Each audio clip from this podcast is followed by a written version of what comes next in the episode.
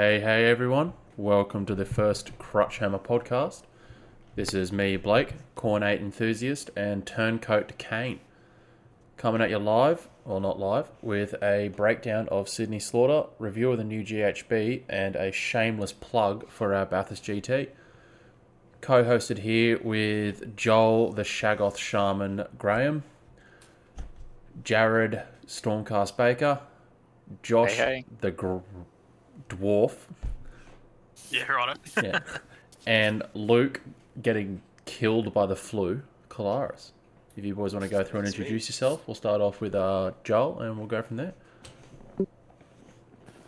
Oh, g'day. Uh, my name's Joel. I'm alright at Warhammer and um, I'm keen for the new Skaven book.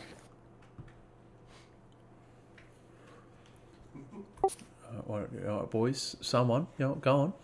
Don't be shy. Right. Uh, hey fuckers, I'm Josh. Um, some of you might remember me from A O S's shittest podcast, the Orange Juicer.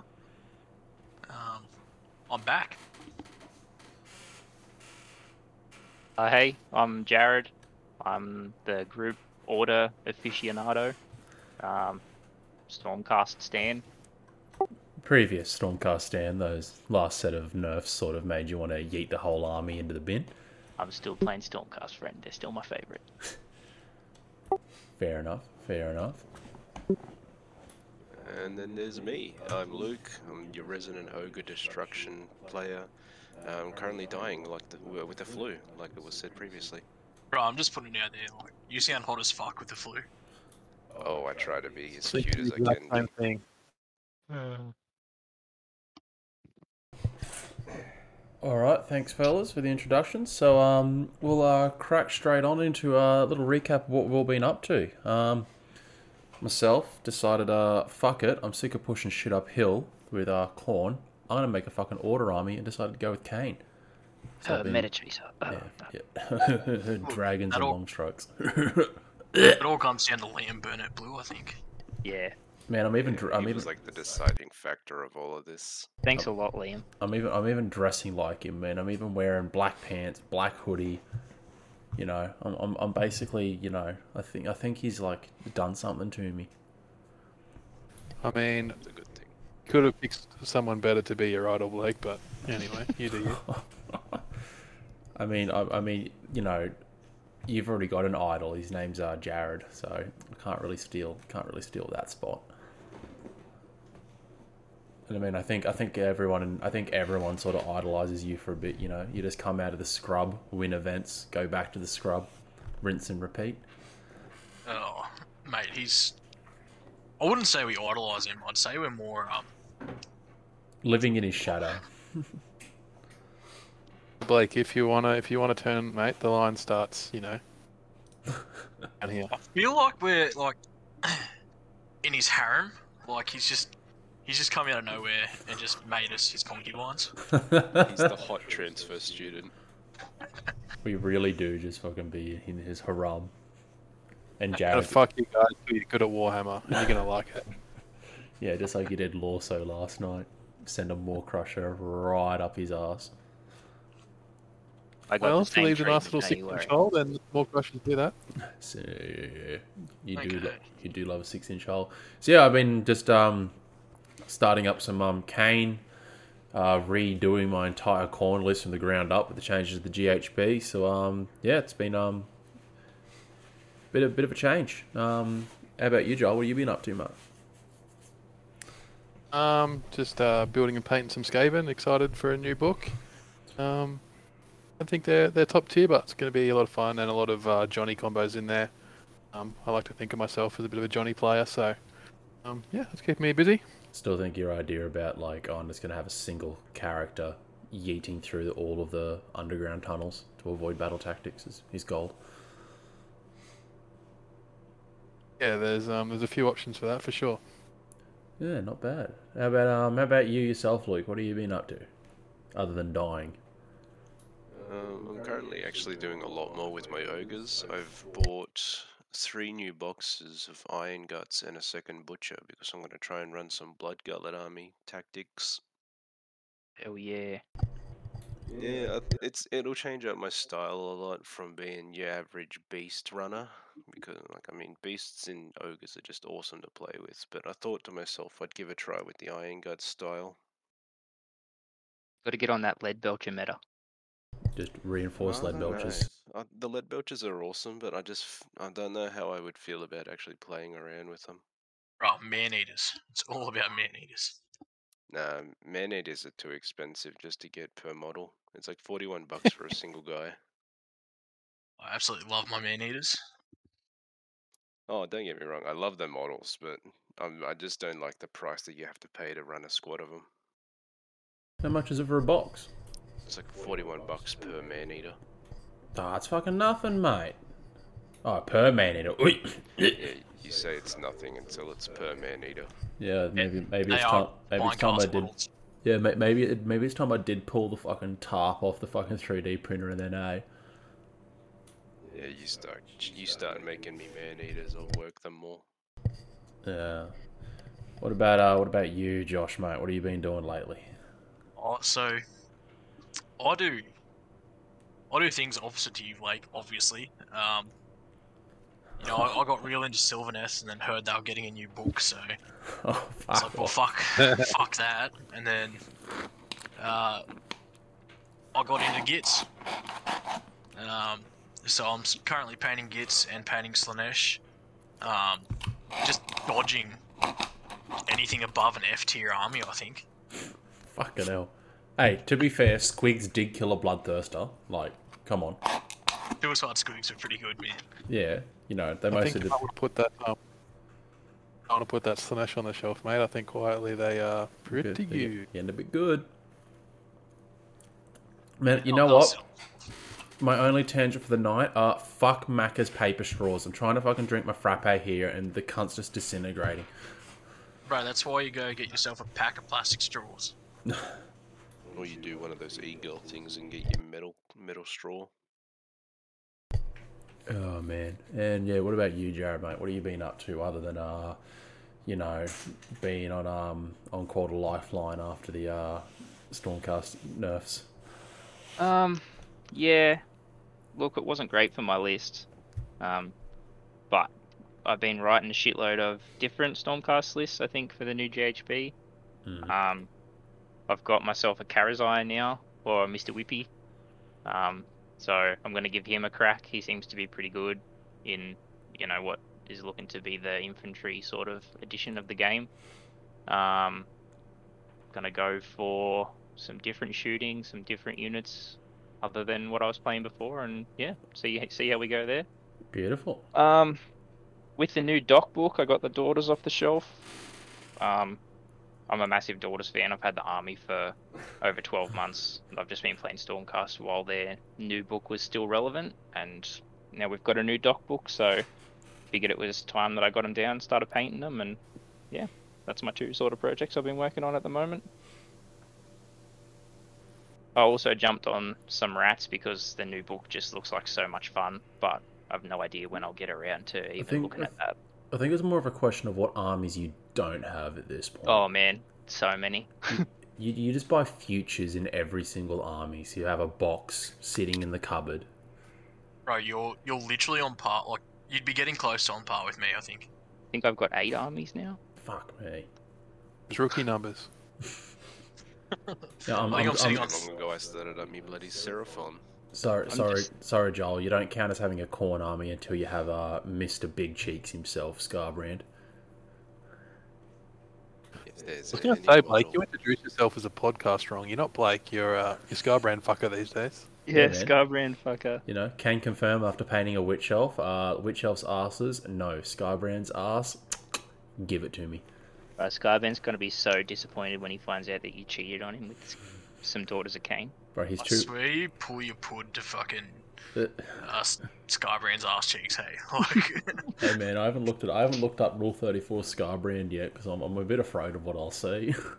You're afraid that you won't come out of that hole. No, yeah, I mean, last just, time I saw your Scarbrand, I was looking a bit wide at the back, so you know. I just put him in a jar, you know.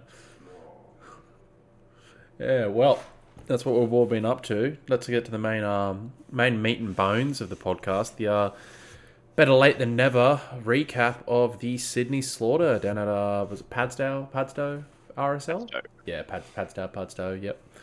So yeah, it was um cracker event. Um, you know, playing in that auditorium with all of the uh, tiered levels is just, I loved it. Just made. Oh it... man, it's such a good venue. Oh, it was so good. Such a good venue, you know, and the venue actually having an Age of Sigmar themed cocktail for the event was uh, that that was something else. Definitely. But the, did you drink it? No, no, I, I did not. It was uh, ten bucks a cocktail. I was more than content to just stick to the Scooies. Mate, a Scooie's like seven bucks these days. No, it wasn't that. I can't remember what it was at the R S L. I mean, uh, Joel took a leaf out of Luke's book and became a member. To get... Oh, getting the cheap Scooie Scooie Moi Mois, eh? Indeed, they were forbidding us at first to actually becoming members. Yeah, they didn't want to give us membership. Yeah, then they quickly realised there was fucking sixty of us, and they were like, "Oh yeah, let's do it." Oh, you know, they they, they knew I was a big deal, so they were happy to uh, give me a. Yeah, I'm real sure Agnes behind the counter was like, you know, bit of bit of a wet panty moment when she saw old uh, Joel walk in the front door. Joel just exuding big dick energy. I mean, he what he rolls into an event, wins it, then leaves, and you know that that's just what he does. Spoiler alert. It's really yeah, spoiler a... for the event two months ago. Yeah. No, but shout out to uh, the boys down at uh, the boys in um, Mortally Wounded for running a cracker of event. Like awesome prize support, awesome awesome merch. You know, I got myself a, one of their dice bags, and it's it's way better than any other ones I've had. And their challenge coins, uh, I really like that. I love that touch. Yeah, that was a good idea. I mean, nice. I think that comes from Mabry being in the Navy for so long. Yeah, yeah, it's a, it's a nice little touch, you know, that every event you go to, even if you don't like, you're like me, where you're sort of just like, you know, mid-tier battler, you can leave with something. Uh, well, obviously I didn't attend this one, so I might just take a back seat and ask all the right questions. And well, we did stay we did stay in a hotel that was uh, very, very Josh Griffiths in terms of its energy that it exuded. It was a very Josh hotel. Yeah, wasn't there someone getting railed? Like, yeah, mate. Campsie Hotel. Jared wakes up in the morning hearing some chick down the hall absolutely getting her guts rearranged by some I railroad up, worker. Got up to take a piss because it was a like a shared bathroom in the middle of all these rooms. It was yeah, so yeah, like twelve rooms, like, one bathroom. Walking down the hall at like six in the morning, going to take a slash, and there was some chick just getting fed, and I was like, oh yeah, bro. That's taking me back to like Live-In Lions flashbacks right there. One bathroom, twelve rooms, and chick getting railed down the hall. Yeah, I mean, yep. what we we all had to use the fucking um female tw- the female bathroom because it was the only clean one. God, that was a fucking experience, especially Luke on um Sunday morning, telling him to get up, have a shower because we had to get going. He's down nah. in the shower, then all of a sudden, I look up and I see some shadows walk past under the door. Go pop my head out. Here's Luke with uh three chicks waiting outside of the bathroom for him. No, like close Luke. To inviting him in. I may have texted Luke, "Oi Luke, there's some chicks outside, press send," and then I look to the right, I see his phone there, and I send another message saying, "Oh shit, your phone's here." Fucking hell. Yeah, like literally sent a message saying, "You've your phone is here," when I didn't have it. Yeah. Well, let's get cracking into the recap. So, um... So, uh... Of course, oh. as expected, she was a um, General's Handbook twenty twenty-one. Um, the interesting little uh, twist on the event was um, you had to pick a different grand strategy for each game that you played, and that definitely added a layer of depth to the each game in terms of picking the right one at the right time so that you could get it done and also try and deny your opponents theirs.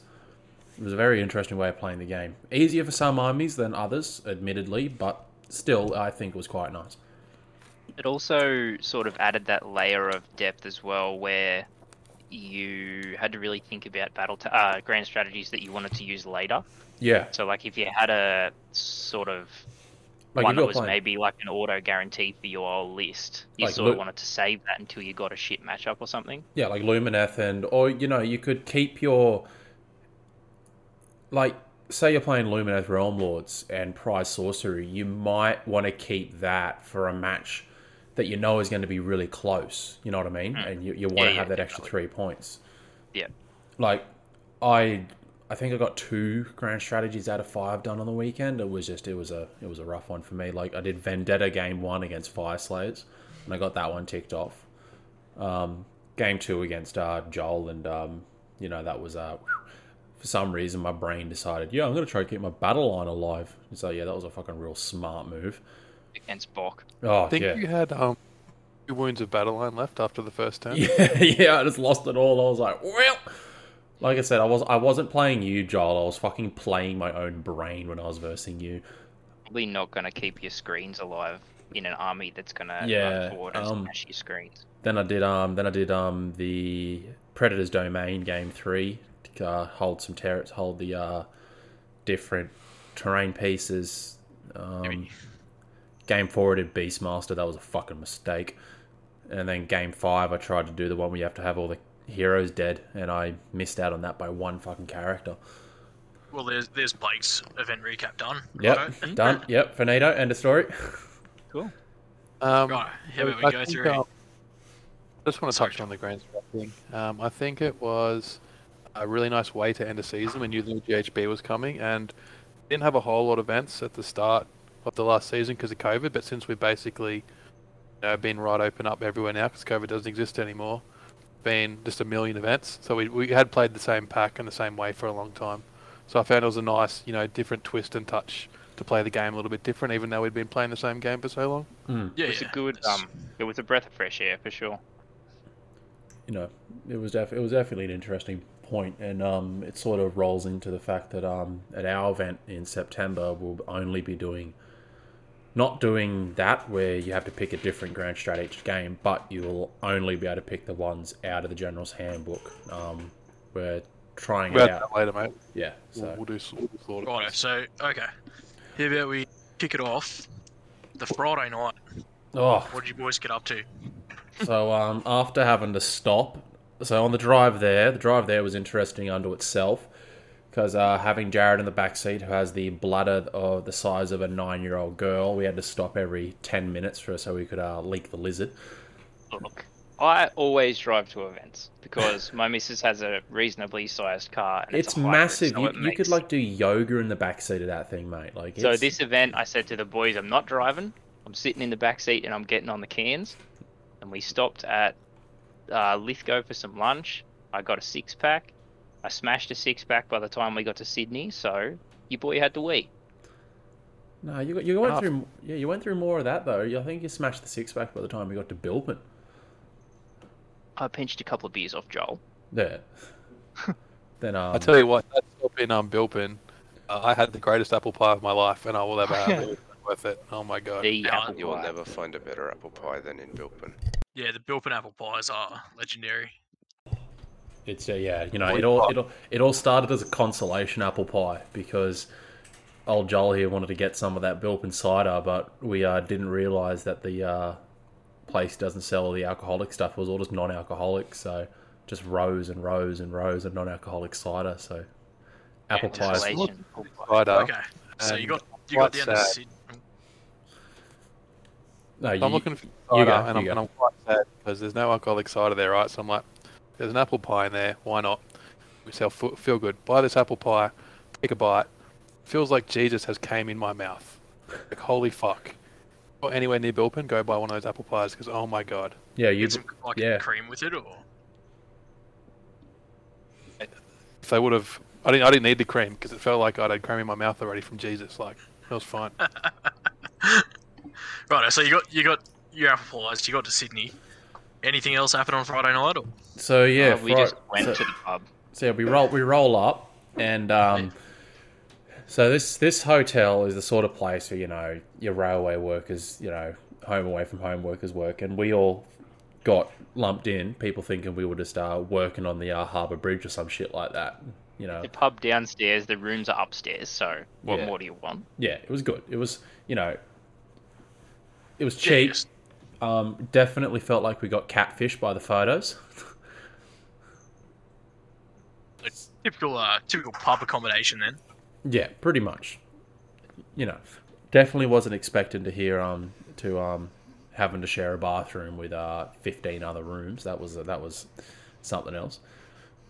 So yeah, the it fr- wasn't it wasn't that bad. Mm, so the Friday night, you know, we decided to go downstairs, start hitting the skewies down at the um downstairs at the pub, play a few rounds of pool. And then um, then uh, Jared started absolutely frothing about the idea of having some Korean barbecue. So it was. We set out, like the Fellowship of the Ring, um, into Campsie to uh, try and find a Korean barbecue joint. Following uh, Jared's directions for about ten minutes until he looks down at his phone and goes, "Oh shit, boys, that's not a ten-minute walk. That's a ten-minute drive. It's about an hour walk." Fantastic, so, Joel. No, uh, Jared. That was Jared. Jared. Um, yeah, that was me, sorry. Yeah. Oh, no. So we go down and we end up finding a little, uh, little Japanese joint. And holy fucking shit, this place was off its chops. Best fucking ramen I've had since I was over in Kyoto. Like, so good.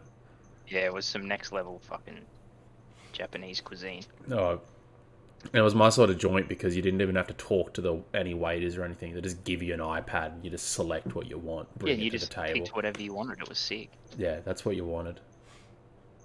The actual funny part about it was pretty much as we finished dinner, I look across the road and there's a Korean barbecue joint, and it was pretty funny to see that.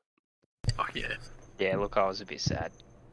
But in the same vein, it really uh, gave us the fuel that we needed to go into the next day. Fantastic. All right, so let's let's kick off round one. Uh, we might we might go alphabetically. Uh, so that's me, isn't it? Blake, yeah, Blake. Jared, Joel, and then Luke. Yep. Um, right. Yeah, so game one. What, what was your list first? Um, she was uh, four bloodthirsters, my action men. It's basically four bloodthirsters plus whatever else you could fit in. Yep. Um, sort of took it as like, you know, the last hurrah of the monster G H B. You know, bring all the monsters, have a bit of fun with it before everything sort of changes.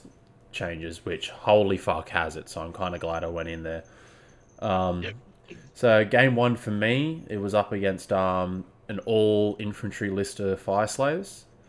So yep. It was um, just uh, two bricks of fifteen um, half guard berserkers, um, s- six characters, um, can't remember the exact details, but it was just like your stock standard. Um, f- um, you can probably answer this, Jared. Whatever sub-faction of fire slayers where you're not allowed to take um big guys, but you get other bonuses for the little oh, guys. Oh, Greybeard. Yeah. So, so you, you can take Magmadross, but if you take Greybeard, you get extra artifacts, but you can only put them on your little foot guys. Yeah, so I think it was Greybeard, and you just took all the little guys. So I went into it, um, decided, screw it, I'll do Vendetta, because, you know, he's always, he's going to have his um general up in the guts of his Hearthguard to give him all the buffs.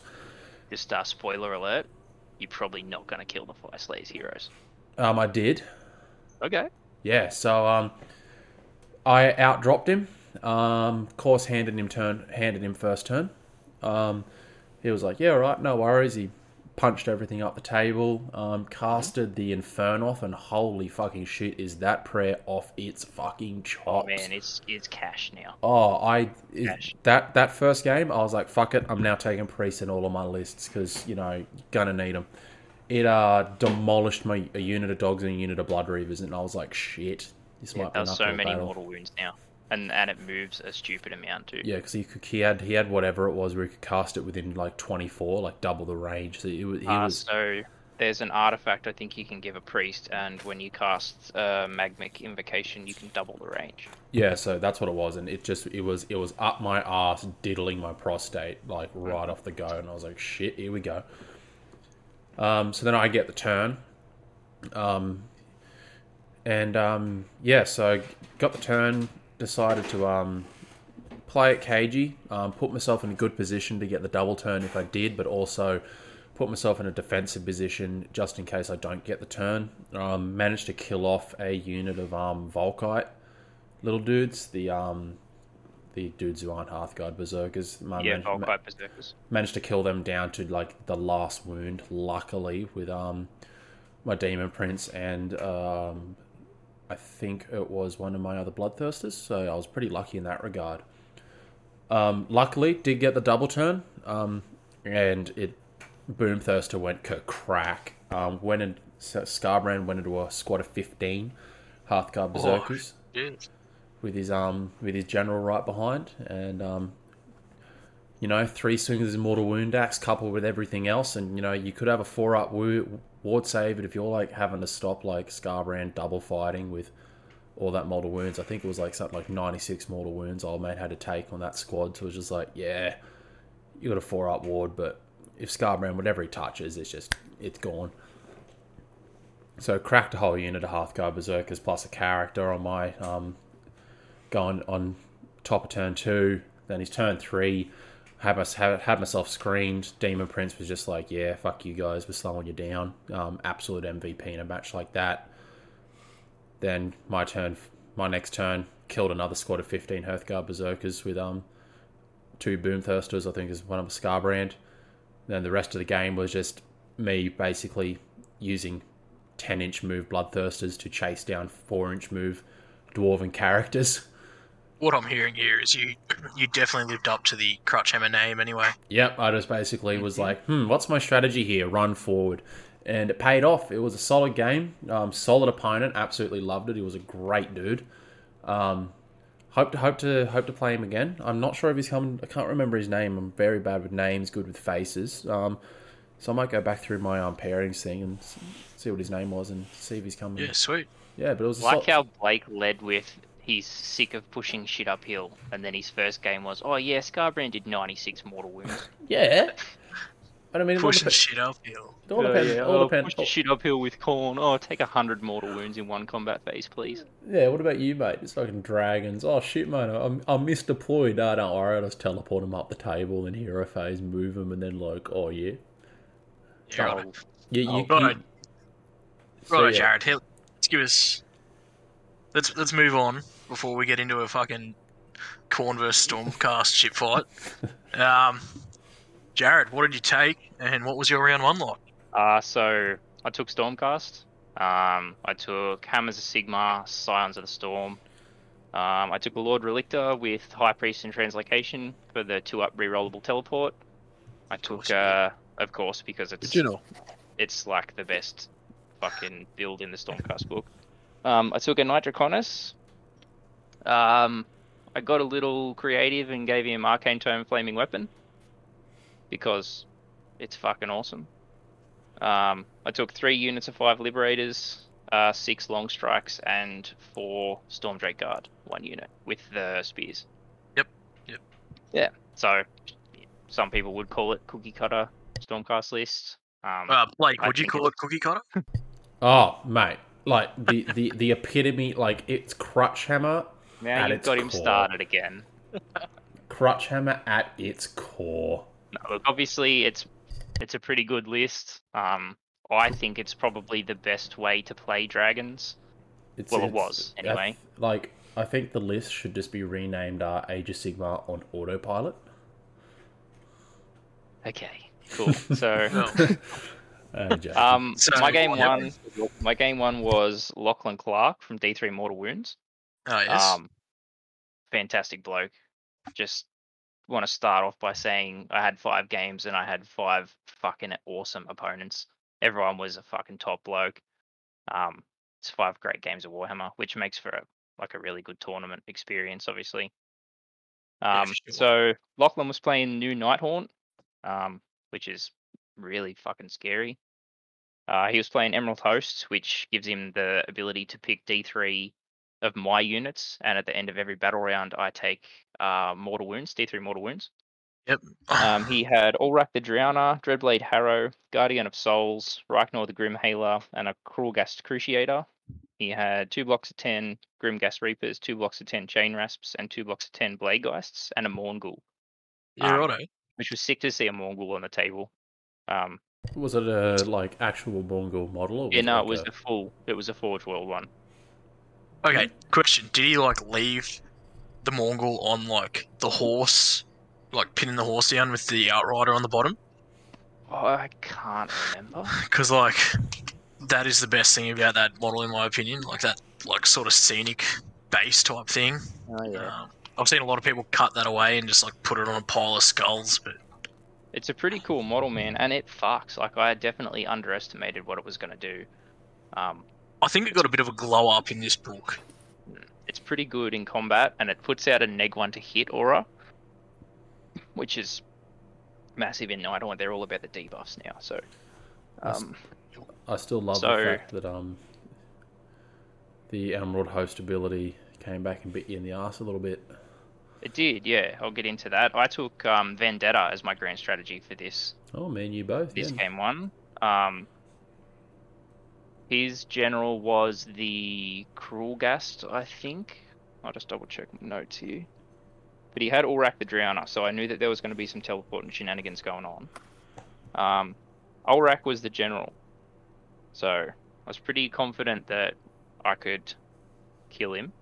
Um, and I didn't think he was going to be able to kill my Lord Relictor, but uh, the Emerald Host ability fucking definitely put me in my place there. Um, so I outdropped him. I was one drop. I think Lachlan was a few drops. Um, I think he went for like a Warlord and a couple of Vanguard battalions or something. Yep. But um, yeah, so I was one. I dropped. I gave Lachlan first turn. Uh, he just moved his stuff up the board. Uh, what battle plan were we playing, Blake? Uh, First Blood.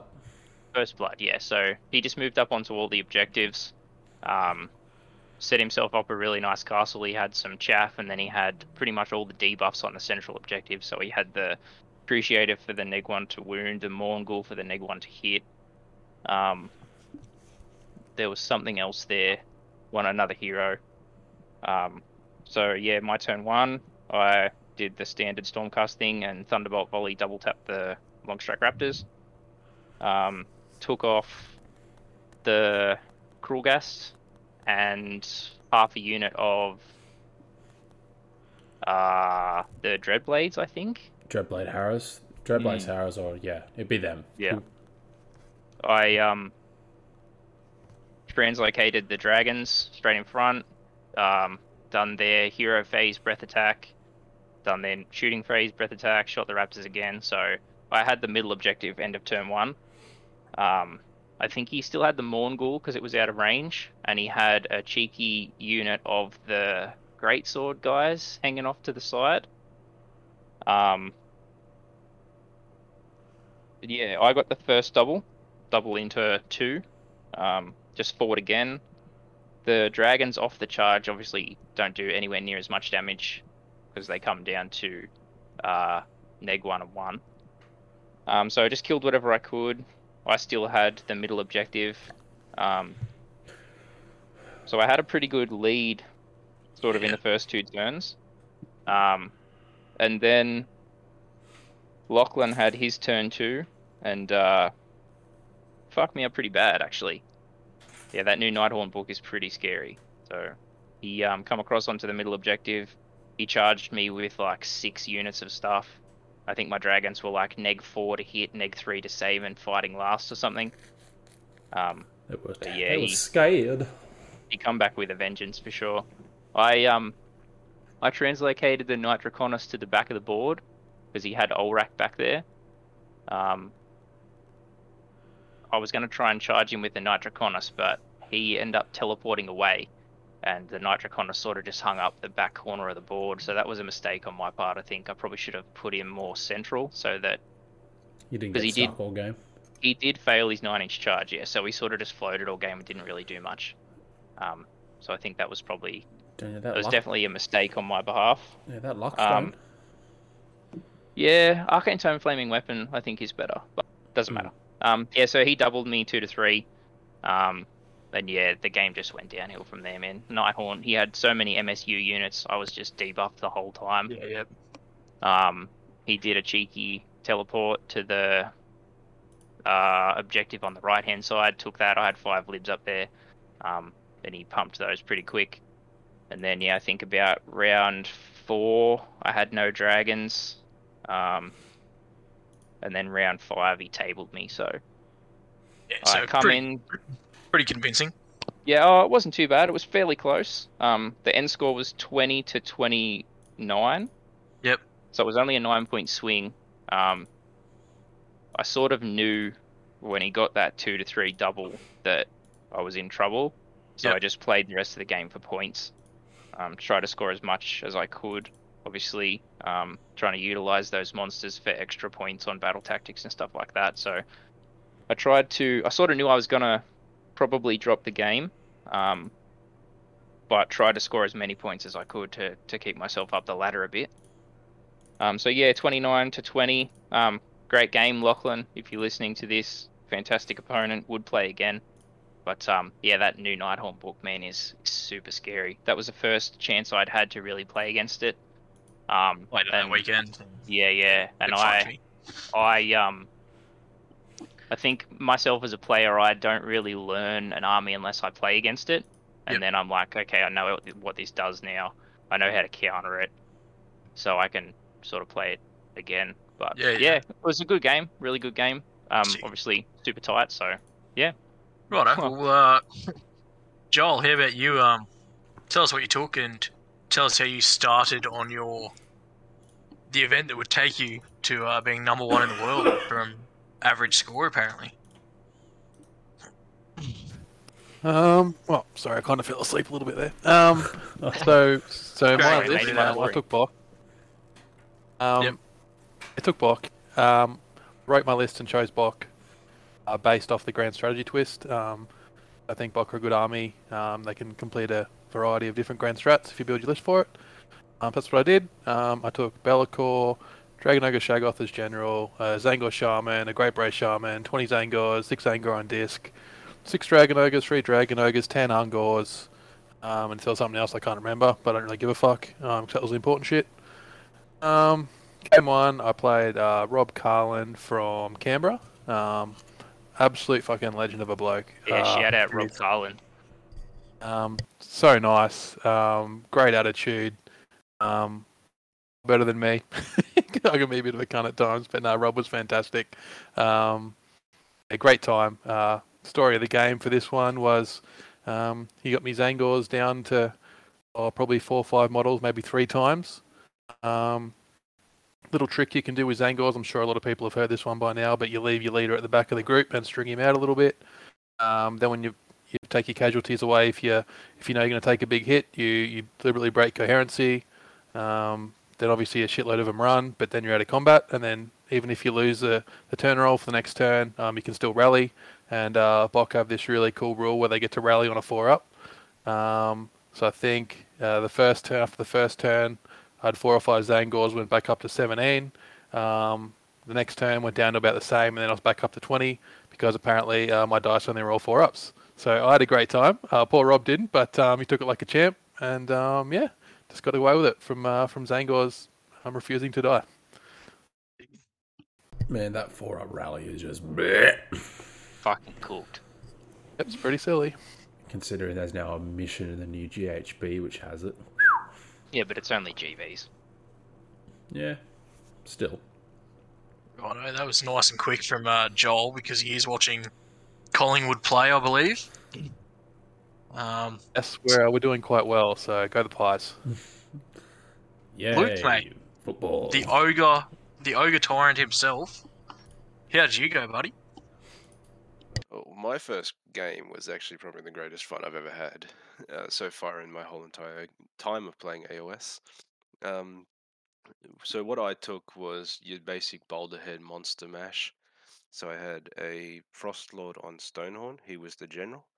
I had an additional Huskard on Stonehorn and a Huskard on Thundertusks because I wanted that little bit of a priest combination. Uh, I had a Butcher and a Slaughtermaster for a little bit of spellcasting. Your basic three-man, or your three-block of, um, what are they called again? Mornfang squads, and a couple uh, Frostsabers, just to sort of act as a bit of a screening for something else. Um, my first game was against Shem O'Brien, and I'll tell you what, I never had so much fun playing with a fella. Like, he was just awesome. He was a great fella to play against. Him and his Skaven was just a great matchup for me. Came to war, and I'm, like, really upset that I didn't get to spend as much time chatting with him. Just solid bloke. Oh yeah, absolutely. It was just a great game between him. Um, so what what was the first round's mission again? I can't remember. First Blood. First Blood, that's right. Um, so with that, I believe he went first after we set up deployments and had done all of our other stuff. Um, so yeah, him going first, I believe he just kept teleporting his units around, got him on my outside to try and stop me from trying to make a mad dash for the center of the board. Um, but all, unfortunately, some of it didn't go as well as he wanted to with where he set up deployments, because he really wanted to get onto my area, but because of how I had um, stretched my boys out, he wasn't able to just set up right next to me into my own deployment. Um, what was another thing? Oh, um, his rattling gun. Those rattling guns are a lot of fun, especially when they can just off themselves by just overcharging their guns. Welcome to Skaven.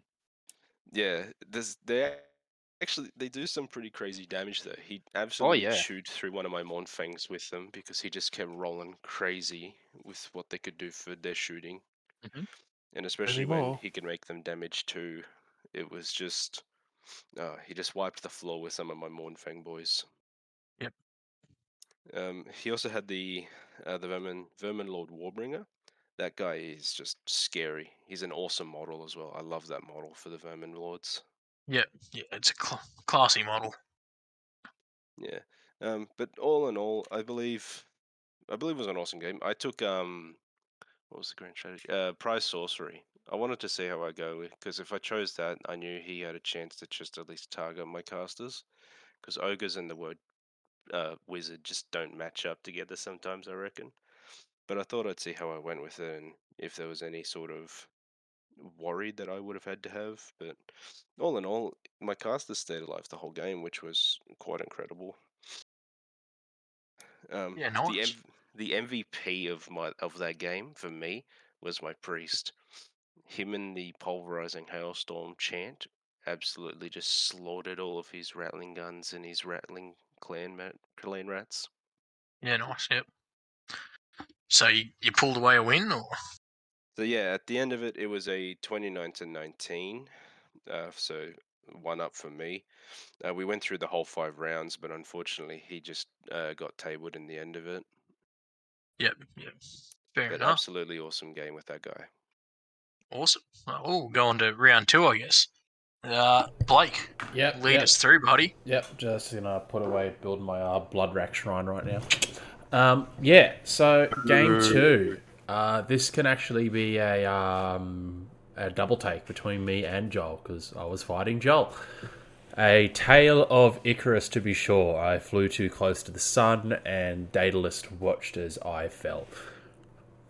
Um, to be totally honest, I probably got into my head before the models had even hit the table. You reckon? Yeah. Me and you both, Jad. Me and you both, Jad. We, we both have the same sort of tendency. Speak for yourself, but mate, you take half you take half an hour to deploy. All right, we saw the message on Saturday, on Friday night. Yeah, it's being careful. so yeah, anyway. um, so yeah, I think me and Joel do this as a um, double up because we both did it. So um, yeah, it was um, holy fuck, Bellacor basically, you know, gimped Scarbrand, and um, I didn't like that at all. Totally. Yeah, no. We were sitting at lunch, and the and the the matchups come out, and Blake goes, "Cool, well, I've lost." Okay. And then we get to the table, and Blake's like, "Is there any point deploying my army? I, I know I've lost." It's like, okay, well, this is going to be a fun game. Yeah. But was um, I wrong though? Yes, you were very wrong. Um, I think you definitely had some play in that matchup, but um, you definitely defeated yourself head. before yeah. the game started, man. But yeah, I thought. You should have just said no, Joel, being like, nah, just just put it back in the bag, bud. We'll go to the bar. Did. I said, um, you you concede now and I'll I'll get first shout, but he he wanted to put his Scarbrand on the table, of course. Any opportunity yeah, yeah. to put Scarbrand on the table. So Yeah, no, that But makes um, sense. I think, you know, the highlight for me was Scarbrand just, you know, just straight up deleting six um, Iron um, Dragon Ogres, um, six Dragon Ogres, and uh, I think it was a fair few Zangors, you know, in just one combat phase, just crack. Zangors, unfortunately. Sorry? Not enough Zangors, unfortunately. Yeah, so t- that happened. Um, you sound really hard done by, Blake. Like, you're was, just pushing shit uphill, man. You yeah, know, it was. Doing hundreds of mortal wounds. Yeah, yeah. My um, favourite part of that game was when uh, Blake put Scarbrand to the table and he was slightly turned to the side, so Blake rotated Scarbrand so he could stare at his ass cheeks until he yeah. died. But and then um, and like the table was... shift three inches. Yep.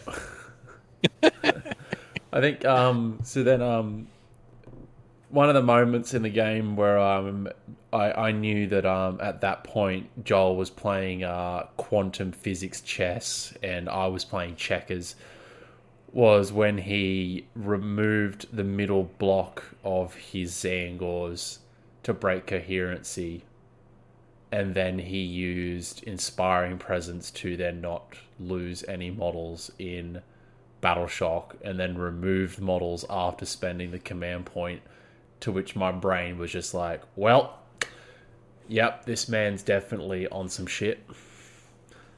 No, um, you know when dogs get confused and they tilt their head sideways and look at you funny? Yeah, yeah that um, was me. Yep. Yeah, I was just like, what the fuck? And then you just like, they did your turn, you're just like, rightio, rally. rally. And I'm like, oh, fuck me. And I could like hear the Subaru twin turbo like coming out of Joel's hand as he was rolling the dice. And then he rolled it and like rally card is four ups out the arse. God. I mean, his dice let me down a few times that weekend, but um, certainly not on the rally rolls. They were fucking hot. Oh, what you you think you got almost, you think like what, by the end of the weekend, you'd almost brung back like one hundred twenty Zangors over the course of the weekend? Going into round five, I was at eighty-seven. Jeez. And my dream was to get the one hundred. I didn't quite get there. Um, but um, but obviously, yeah, that's that's just proof how, how ridiculous a four-up rally can be. eighty-seven, two wound models back. Um, over four games is, yeah, pretty ridiculous. It's not even just the four-up rally in itself, though. It's the range of the rally. Like, by the time you get to round three or whatever, and the Herdstone keeps going out, is it six inches per battle round or some shit? You're at, like, twenty-four inches. Uh, round three would be twenty-four inches. Yeah. That's just fucking ridiculous. Like, doesn't yeah. matter. I mean, like, you, you don't have to stay right, in that order, man. You go wherever you want. I still yeah. love that the entire game, you know, Shaggy was just up the back, hanging out. Not... Um, in this tournament, I had the Grand Strat Vendetta picked against me five, four times out of five games, which is uh, kill your warlord, and um, Shaggoth did not take a single wound that he didn't do to himself. Um, it's crazy. So it shows you that um, he's definitely not supposed to come forward. Nah. Because didn't you have like an artifact on him to make his axe like dummy good? Five damage. Yeah. Um, the the Gavesborn artifact, can't remember the name off the top of my head, but um. Usually one of the melee weapons adds two damage. That's the one. Yeah, Nullblade. Um, adds two damage to a profile, so his three damage axe becomes five damage, and then when you're in Bok, it's like, here, have free rend. So you're not yeah. bad. Five damage, rend three. But yeah, it was um yeah I um got Zangor and Lighted on discs. Those guys can hit like a goddamn atom bomb. Yeah, for sure. Um, yeah. yeah. In the game, so. Probably got an... Um, yeah, I think if I was to do that game again, I'd definitely go in there with a more level head and uh, think about it a bit more.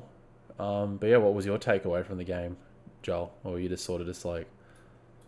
A, um, thinking, yeah, about, baby thinking about what drink you wanted to have at the bar next? No, no, it was it was all right. Um, yeah, un- yeah, unfortunately, Blake got in his head a little bit. Um, I think it could have been a really close game. Um, the six-inch pylons and things like that do can can really hurt the Bok army, um, especially with the damage coming. Um, like, my army's res- resilient, but not super resilient. Like, you have the damage to wipe that twenty blob of Zangors in one one combat easily if you, if you do it right. So that's that completely cancels out the rally, right? So um, yeah, for sure. Yeah, it's you know it's it, it's hard though, man. Um, yeah. It's it's one of those things you know you you just keep working on, and the more you play, you'll um it's. It's a it's a big thing in, in Sigma um, or in any game. Um, you know, it's it's all in, a lot of it's in the head. Half the games are won and lost in your in your mind. So um, mm. definitely something to work on. So yeah, no, it was good good fun though. Had a good time. Yeah. I feel you, Blake. I've been personally victimized by Joel's fucking tactics before. That man, that man will get into your brain in levels. The first that one I... dayer we ever played, to go off on a bit of a tangent. The first one dayer, um, Joel came to one at our local shop, and it was me and him, table one, game three, and I was playing Fire Slayers. I had ten Hearthguard Berserkers in Deep Strike with the Rune Smiter. I rolled the six on the movement rune, which means they were plus two to charge, So they were a seven inch charge, brought them down outside a nine, and Joel goes, oh, didn't expect to see them so soon. And I was like, what? Got straight in my head, and I was like, oh, oh yeah, I better not do that. And I looked back, and I was like, touch. If I made that fucking charge, I would have won the game, I reckon. Yeah, he yeah. gave me the bad touch with um, with Bolt Boys. Oh, yeah. Yeah. Yeah, Bolt Boys. Fucking um, Bolt Boys. Uh, look, it's, all, um, it's all fair play. My, my games are a bit of fun. Bit of oh, there it was good. um, right, Joel. Uh, I think we're just going to skip Joel when it's his turn, because we've already covered no it. Yeah, uh, so we'll just go Jared, and then straight on to Luke, I think. So, Jared, how was your round two? Uh, round two. So, after round one, playing Nighthaunt, I was like, okay, thank fuck that's over. Don't have to play Nighthaunt anymore. Let's have a sick game too. And then the pairings come up, and I got Nighthaunt. So, two Nighthaunts in a row. Um, you were not happy at lunch, that's for sure. I was pretty spewing. Um, but I played Steve Kassam, um, and Steve, honestly, was a fantastic bloke. Um, would play Steve again. Shout out Steve. Um, he was playing Emerald Host again, same same sub-faction. Um, but he was playing, whereas the, the first guy I played, Lachlan, he was playing a lot of M S U. Steve was playing um, sort of Monster Mash Nighthorn. So he had Lady Alinda, he had two Tomb Banshees and a Knight of Shrouds, and then he had two lots of six Spirit Hosts, one lot of ten Chain Rasps, and two Black Coaches. Um, so... I think it was a pretty good list. He had one Warlord Battalion, so he was more drops than me. Um, but Josh, you would have frothed one of his Black Coaches. He actually got the Marienburg land ship, the old fantasy oh, bro. world model. And that's fantastic. He converted it into a Black Coach, and honestly, anyone that was at the tournament on that weekend will tell you it, that model was absolutely sick. That's that's fantastic. Yeah, it was top notch. So, um. Theme of the weekend, theme of sort of lists that I like to play. I was a one drop. Steve was ten drops or something. So I deployed first. I gave Steve first turn. Um, was not expecting Black Coaches to move as fast as they do. Uh, so Steve charged me with two Black Coaches turn one. Um, put them into my left flank into a unit of Liberators. Um, I had Dragons behind that with the Nitroconus. So, um, yeah, five libs got deleted pretty quick. Um, and then on my turn, I double tapped the Raptors, took one Black Coach off.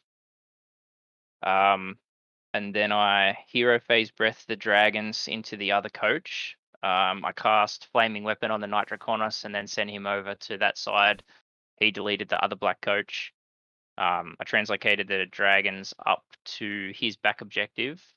Um, where he had Lady Alinda and all these Spirit Hosts, um, and just got stuck straight into the Spirit Hosts, because obviously um, they offload wounds for Alinda, so there's no point targeting Alinda while yep, there's yep. still Spirit Hosts on the board. Um, so yeah, got stuck in there. Um, I think it took me two turns to kill them all, and then I I um, killed Lady Alinda. Um, yeah, that was pretty much the flavour of the game. Um, I tabled Steve turn four. Hang on. Yeah, like turn three or four, I think. Um, so I come away with a pretty convincing win. It was twenty-eight to fourteen end of the game. But um, yeah, that the first game against Nighthaunt definitely taught me a lesson about how they play and how to counter them properly. Um, but yeah, Steve was a great bloke, full on yeah, hobbyist. Copy. Um, like, yeah, just real into his models and into his painting and stuff. So, I mean, I yeah, would play him again. Um, thanks for the game, Steve. But yeah, I was one and one at that stage, so pretty happy to come away with a win. Yeah, sweet. Um, Luke, want to run us through your game quickly? Uh, yeah, my second game um was against Seraphon, so I played Hayden Wright, and I'll tell you what, Seraphon are just scary to play against in terms of just the amount of magic they shoot out for anything and everything. Um, so first round, I believe, went to... I think I went to me for the first round. No, sorry, it um, went to Hayden for first yep. round. So he'd set up his models, he'd set him up in defensive positions. He had a slain Star Master with a bunch of Saurus Guard just hanging out around him so he could pass off the wounds to them instead if I targeted him. Uh, he had the old Carnosaur. He had two, oh sorry, he had an Engine of the Gods and a Stegosaur, like with the big crossbow, and those things are just terrifying. Absolutely terrifying, I don't like just to even think about. And then he had another six-man of uh, Croxagores, and Croxagores are really fun to see on the field. I don't really have any myself with my Seraphon that I'm starting, but I might look into getting some myself. But um, yeah, so dur- like all in all, pretty self-explanatory game, I should say. Like um, uh, the end score would have been, I believe it was seventeen twenty. So Hayden won the second. Uh, so Hayden won the game. Um, during my first turn, I got up into his front lines, um, charged my big boys in, did a fair bit of damage. Um, but in, this, in in in the same way, his Croxagores got up into me and tore me to shreds. Um, but it it took my general pretty much just to shred them apart myself. But um, yeah, good game. Had a good had a lot of good fun. Learnt a lot about Seraphon. Uh, for myself, for when I sort of move along into them. Um, the grand strategy I took into this game, I believe was, oh, I can't remember. I had that little piece of paper, but I can't remember what I took. Um, I can't remember. Yeah, I can't remember my grand strategy. Didn't you do keep priests alive for that one?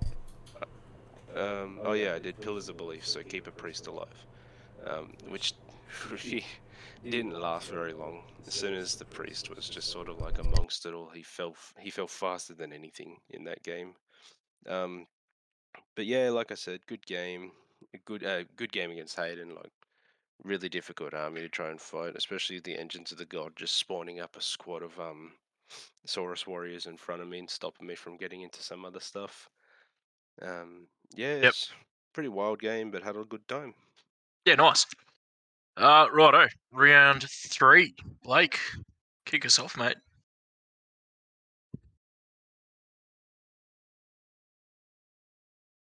Blake? Blake. All right, yeah, hang on. Had my mic muted when Luke was talking. So, yeah, um, versus Josh Vibert, um, Vi- Vibert, Vibert, with, um, Slaves to Darkness with Archeon. So, um, yeah, um... Uh, versing originally on the pairings, it looked like I was going to go up against Legion, the First Prince, and I was sort of ra- shaking in my boots, and then it changed to this, and I saw Archeon, and I was like, yeah, let's fucking go. Um, so yeah, this mission, she was, um, game three was Tectonic Interference, so that was a fun one.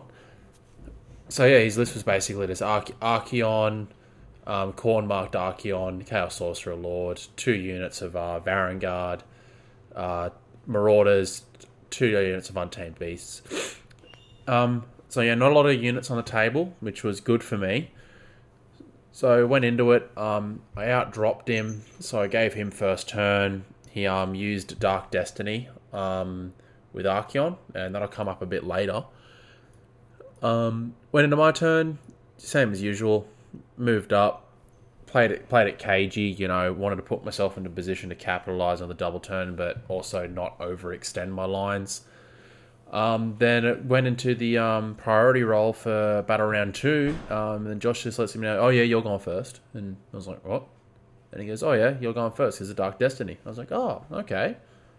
Um, do you think that'll hurt you a little bit? And he's like, nah, she'll be right, she'll be right. And I was like, yeah, all right, no, no worries there, Chief. And then um, my uh, two Boomthirsters, um, one lucky on the slottery machi- on the slot machine, and uh, went absolutely ballistic. Uh, dropped an entire unit of Varangard down, uh, wounded another another unit of Varangard. Um, play of the game for me with that one was Wrathmongers killing two two Varangard. I was like, how the fuck did that happen?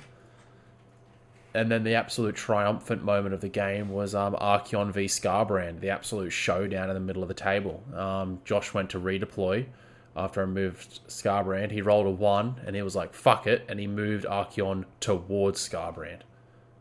So yeah, right. props to props to Big Dick Energy. He was like, rightio, here we go, let's rock and roll. Sent Scarbrand in, double fighting. had an extra two, three swings on his um, Mortal Wound Axe. So it was just like, you know, three swings of that, minimum of um, twenty-four mortal wounds each time he attacks. So two attacks. It's just like, plus that axe. It was just Archeon. He, he had the Mark of Khorne. Skybrand came in and said, no, you don't deserve that, mate. I'm the O G. Yep. And I'm um, just, just knocked him down. Um, hilarious moment was uh, Josh had picked um, Prize Sorcery. And he had this little um, wizard tucked away in a corner at the very back of the table um, in a wedge of impassable terrain. So none of my big monsters could actually get to him. So he got that off, which is yeah. fucking hilarious. But yeah, it was a solid game against Josh. Um, Archeon, his Archeon model is probably one of the best I've seen because he had a uh, skull altar that he was um, climbing over. So that's uh, props. Props. So that, that made your uh, that made your dick hard for Khorne, obviously. Oh, but, yeah, rock rock hard, man, rock hard. But it was, uh, yeah, solid, solid game. And, um, yeah, it was really fun. Really good way to end um, end day one, especially after getting pumped by um, old Jolson. So, um, yep. yeah, I'll just uh, I'll pass the I'll pass the mic across to um to Jared. Yeah, Jared, how was, how was your game three, buddy? Uh, really good, man. Really good. So, game three, I played... Luke's turn? Josh. No. Hey? I said, okay, Luke's turn? No. Yeah. No. Uh, I played Josh Foster. Josh Foster yeah, is another... Coffee. One of the D three Mortal Wounds boys. Um, D three had a pretty great showing at Sydney Slaughter. They had a few dudes there. Um, Josh is a great bloke. Again, I had five great opponents. Um, he was playing Beasts of Chaos. So I went into this game knowing that Beasts were going to be um, like a pretty difficult opponent for me because I don't have a lot of units on the board and Beasts have a shitload of units. And with that White Dwarf update, they really slap. So he was playing Gabe Spawn. Uh, he had a Dragon Ogre Shaggoth, he had a Great Bray Shaman, a Beast Lord, a Doom Bull, Grashnak Fellhoof, um, yep. and another Bray Shaman. He had two units of three Dragon Ogres, ten Ungors, six Bulgors, ten Bestagore, a Chaos Spawn, a Cockatrice, uh, Grashnak's Despoilers, and two Gorgon. Cock. Yeah, he had a cock. Big old cock. Not as big as not as big as old Giles. Um, so he had his two Gorgons, he had the Wildfire Taurus, which is a fucking... You're a creepy cunt. Fucking new day. um, I think the pick of Josh's list is he chucked those two Gorgons in Alpha Beast Pack, which I think is a fucking excellent play. There's too um, many fucking Joshes in A O S. Yeah, heaps. yeah, so, um, again, flavour of the weekend, I outdropped him, I gave him first turn. Um, I deployed far enough back where I didn't think he was going to be able to get to me turn one. Yeah, yeah. Uh, but I obviously didn't read the man's list properly. Um, and before his turn, he goes, oh yeah, sick, Alpha Beast Pack, moves two Gorgons. And I was like, oh shit. so uh, I had two Gorgons. I had one probably six inches away from me turn one, and the other one made its massive long bomb charge. Um, so I had one Gorgon in my front lines turn one. And, uh, yeah, I was fucking sweating a bit. I was like, fuck, I might be in trouble here. Um, but, yeah, he... I think he took off five libs with a Gorgon, or, like, four. I might have had one or two left. Um, but they, he hit me pretty hard. The cheeky uh, Beast Lord, he had the, the extra damage artifact from Gavespawn on his Beast Lord. He put it in Deep Strike. Yep. Um, and then he popped it up on the board edge and got into my Liberators on the other side. So I had, yeah, attacks from two flanks, turn one. Um, he done some damage. He scored a lot of points. Um, pretty good turn one. And then come to me. Uh, I double tapped the Raptors into the Gorgon that was attacking me. Killed it. Um, I sent the Knight Draconis over. Killed his Beast Lord. And uh, I translocated the Dragons up the back. He had Shaggoth.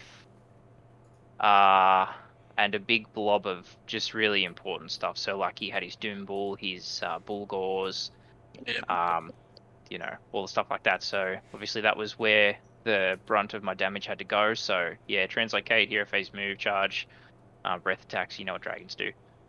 Um, no, I don't know. I, I, I don't think, know.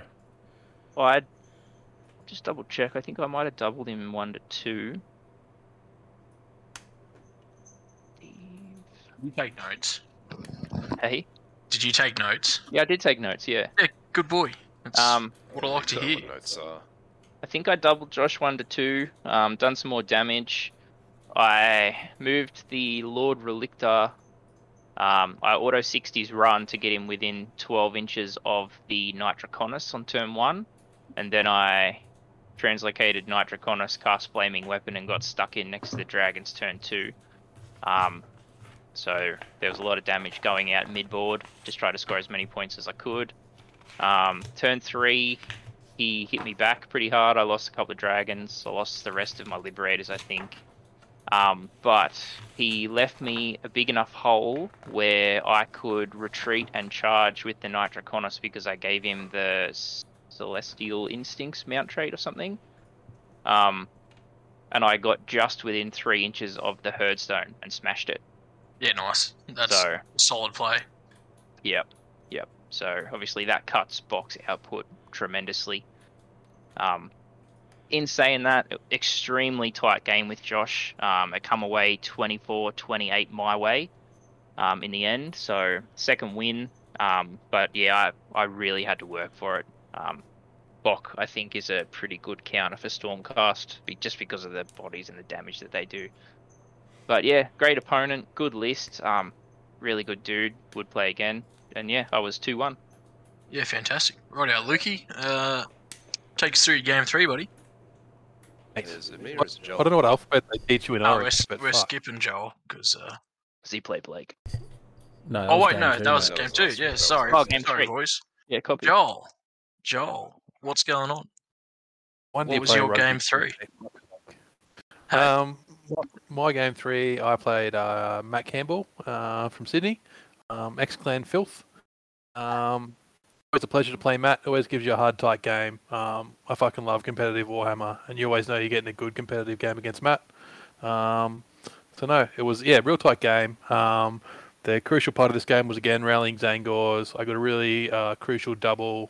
And two into turn three, um, and that was sort of the decider in the game. I was pretty tight up to that point, probably could have gone either way. Um, I was a bit more confident um, because Bok have the summoning and, and get better the game the longer the game goes on, so I was pretty confident, um, but the turn three, double turn, two into three definitely sort of sealed the deal. Um, but no, it was, it was a great game. Um, Matty Campbell playing his cities list? Playing his temper slash cities list, so yeah, yeah. two yeah, gun haulers, a Hurricanum that he's converted up to look like a... I'm not sure which of the K O boats it is, but he's used a K O boat for his Hurricanum. Really cool yeah, conversion. Model. Um, a really nice army. A beautiful army. Um, four concussors, which seems to be uh to, to be his thing. I don't think I've ever seen anyone else run four concussors, but they, they do work for him. So concussors are pretty good, man. People sleep on them, I think.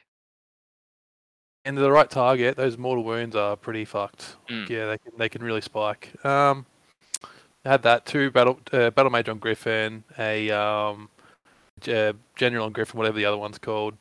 Um, another thing that happened in this game is turn one, because um, Tempestai get really crazy movement. Turn one plus three to move, so he sends his Griffin right up the one side of the table, um, lands a twelve inch charge, um, which gets him sort of would have. Got him into my back lines, into my Zangor Enlightened on disc, and he sat there for about two minutes going, oh, should I do this? No, this is really not a smart idea. Um, but I think a little bit of corn came out of him. He's an ex-corn um, player, Matty Campbell, and said, nah, fuck it. That's a long bomb charge. Let's just fucking go deep as we can.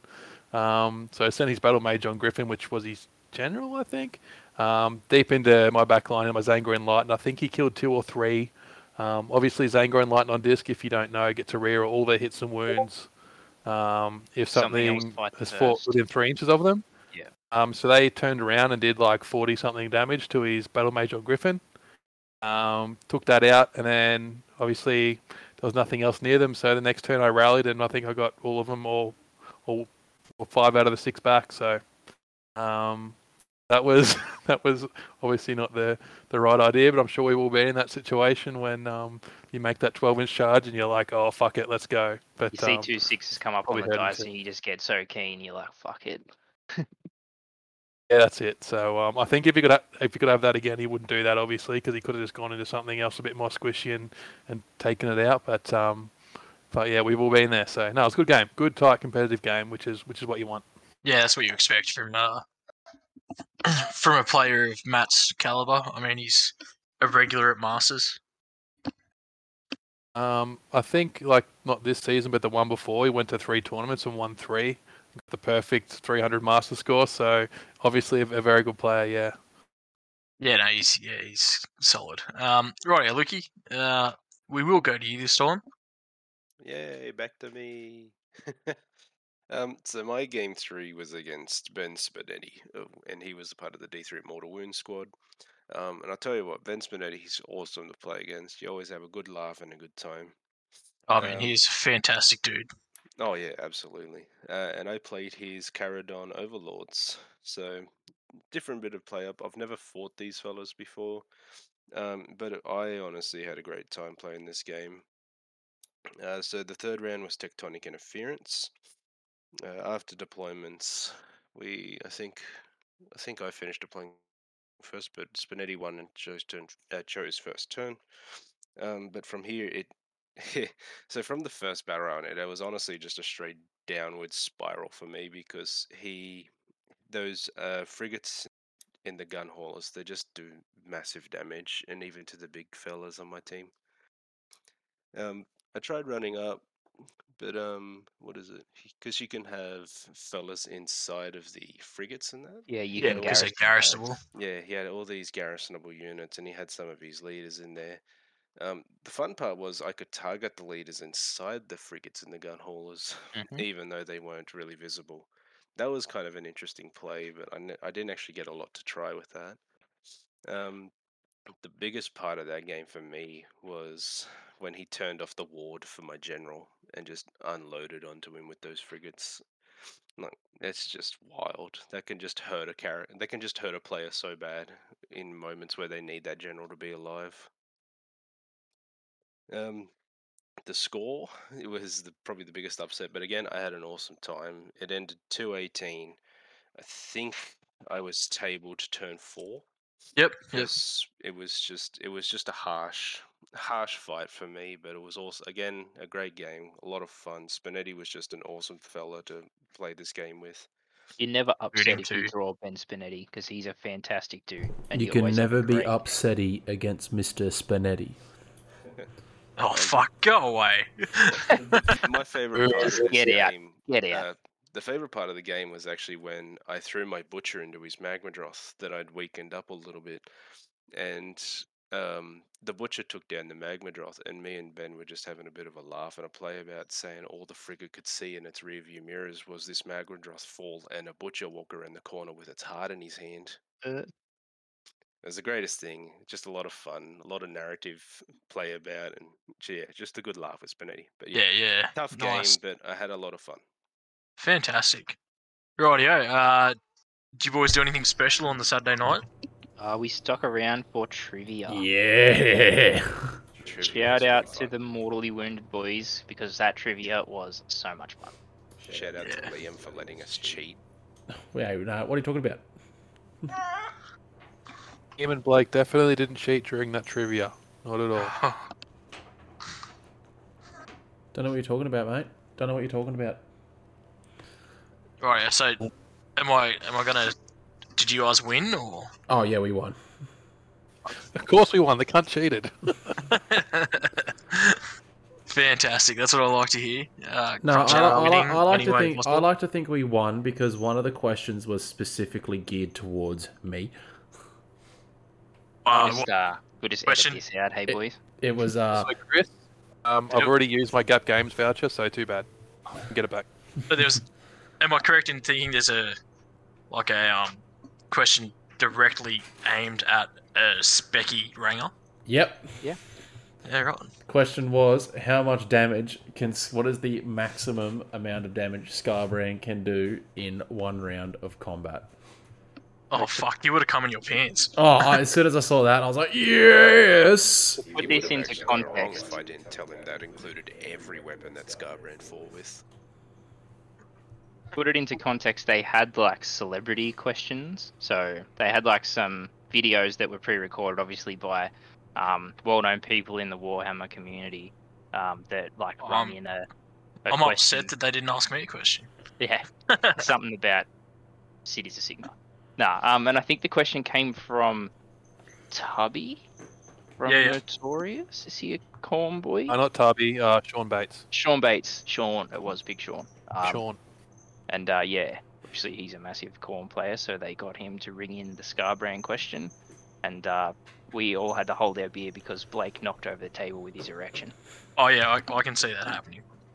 Oh, I was very... The funny. Best part of that whole night, man, I don't even care about trivia. The best part of that whole night was Jono from C A O S just fucking feeding Blake shit the whole time, drunk as fuck. Oh, yeah. Um, it was just an absolute fun night. It was tops, man. Top, top night. It's the, good to see something get um, done on the Saturday night. Be one of you the best down. lines I've heard in my life. Um, so for those who don't have context, we're doing a list review for Sydney Slaughter, and just out of nowhere... Um, You know, no setup or anything. Blake goes, if I could fuck one A O S model, it would be Scarbrand. Um, so the whole weekend, Jono's hanging shit on him for, for being into Scarbrand. Then hanging shit on him for probably a good solid hour, and then out of nowhere goes, but imagine if this bloke ever, ever finds women. Oh, yeah. I nearly broke my ribs laughing, like, holy we shit. We were all just fucking, like, on the cry floor. laughing in hysterics. On the it was floor. Fucking hilarious. And uh, I think the highlight of, of, of, of the trivia, before we actually had trivia, was that fucking Off Its Chops chicken shop down the road. Was it like a little Greek chicken shop? Yep. Like, yeah, I, those, I don't know what fuck... the fuck was in their sauce, like, you know, but it was too good. Fucking earth. Fantastic. Right, boys. Uh, should we press on to round four? Yeah, let's do it. Righto, Blakey. Lead us off, champ. Yeah, so uh, round four, that was against uh, my new best friend and idol, Liam Burnett Blue, with Doc. I swear to God, you faff over Liam. Oh, man. You know, I mean, I would too. He's a beautiful man. Yeah. But, like, you take it next level. You know, he may have spent the entire trivia night trying to uh, match Joel's level of mind games, but I'd already fortified my mind after fighting Joel. So, um, yeah, went into it. Um, it was a solid, solid, it was, um, the Vice, um, which was good for me, especially because of the sheer amount of distance being the only battle plan where you have to stay twelve inches away from your opponent's territory. Or so, I think it's twelve. Um, so he couldn't actually get into me turn one.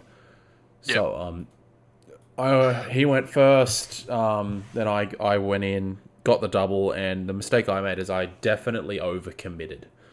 So I sent in a Boomthirster as well as Scarbrand, and admittedly Scarbrand did a fair bit of work, but he was just too far out from getting the maximum amount of buffs he needed. Uh, he deleted a whole squad of Witch Elves, um, eleven out of fifteen um, combat snakes and whatnot, but um, just wasn't enough. And my Boomthirster on the other side of the table only killed about five out of fifteen bow snakes.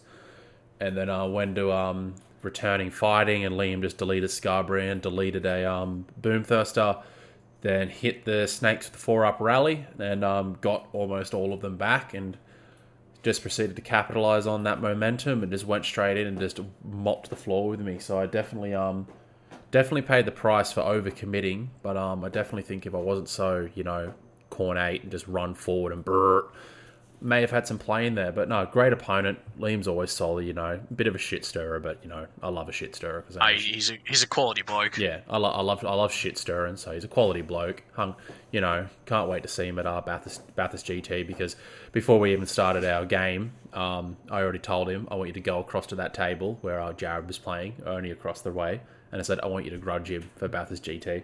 So Liam sauntered on over to the table and went up to Jared and says, I'm grudging you because uh, Jared did not want to be grudged. So you just see Jared just go, fuck. so, um, I, yeah. I don't like grudges. I like random pairings at tournaments because I like to play people that I don't get the opportunity to play. But have you or played like that Liam, I don't. Though? No, I haven't, but I know him. like, you know, yeah. know him pretty well. So I like to play people that I don't know yeah. and like meet new people in the community and stuff. But I like I'll happily play the dude. I'm I'm looking forward to our game. It should be pretty fun. So yeah. And um yeah, the game with Liam is the one that finally pushed me over the edge to uh get some uh dock on my cock. So what you're telling us is you got so salty. Hey, I never you, I never got salty, man. You went out and bought the best army in the game. Hey, I never got salty, man. You know. Okay. Should, yeah, should... I'm super tired of pushing shit uphill. We were in the car on the way home, man. We had to open the windows to let all the salt out. No, that was just all my farts, man. No, it was, it was a great game. Um, but yeah, definitely got pumped. And um, but no, it was solid hey, um, overall. I don't ever want to be in a car with Blake again when he's driving. Oh, bro, I, I'm sorry, boys. I will drive from now on. Oh, I just promise. Because I drive like a fucking weapon. You drive like a fucking maniac, cunt. I did not think I was going to live through that car ride. Yeah, you got there alive, though. So yeah, I'll, um, I'll pass the floor over to you then, Jared, mate. Uh, hey, what happened, cool. Jared? Tell me about it. Tell you all about it. Let me just look up my notes here, boys. Give me one feed, second. Feed my FOMO. Cool. Oh, yeah. So round four, I played Rob Carlin. Fucking shout out to yeah. Rob Carlin. What a fucking bloke. Absolute. I think Rob's a bit of a cunt from the sounds of you and Joel, like. Nah.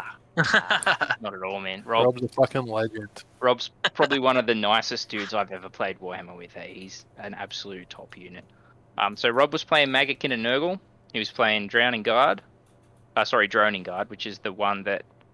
Um, is better for demons. Plague flyers. I yeah, think. So demons and neg one to hit on the first battle round. That's right. Yeah, so the the flyers and neg one to hit. Um, so he had a great unclean one. He had the flail master and man. Nope. And then he gave a fla- the Guo flaming weapon. He had Gutrot Spume uh, for the deep strike. He had Orgot's demon spew and Bloab rot spawn. So he had two Maggoth lords. Um, he had two lots of three Plague Drones and five Black Kings, uh, and he had Hunters and a Vanguard. So I looked at this list. I looked at Magotkin first of all and thought, fuck, this is going to be a shit matchup for me because Magotkin loves M S U units and they're really hard to get through. Um, but I think this one in particular was actually a pretty good matchup for my list because he had a lot of big monsters and... That's really where my list likes to play. It's just taking down big single units. So, um, flavor of the day again, we're playing the Vice, which is a really good battle plan for Stormcast because we can just sit back and shoot stuff. Um, so I gave Rob first turn. He moved his stuff up the board. Um, Nurgle's not traditionally very fast, so he capped those first two objectives and then moved up, um, trying to get ready for round two when they move into the center. Um, didn't really do much. Just got his battle tactic, scored five points. Um, or four points because he didn't hold more. Yeah, yep. Um, my turn one, I double tapped into Blobe with the Raptors. I didn't kill him. I think I left him on a couple of wounds. Um, just moved up the board a little bit. Um, getting ready to cap the objectives when they moved. Um, round two, I think I got the one to two double. Um, I shot Blobe again. I translocated the dragons around the back. He left me just a big enough hole between the Guo and some obscuring terrain where I could land four dragons. Um, I charged a unit of flyers on the side, and then I used a three-inch pile in to just get within range to fight the Great Unclean One. Um, so turn one, I didn't kill anything. Turn two, I killed Blobe, the Great Unclean One, a unit of flyers...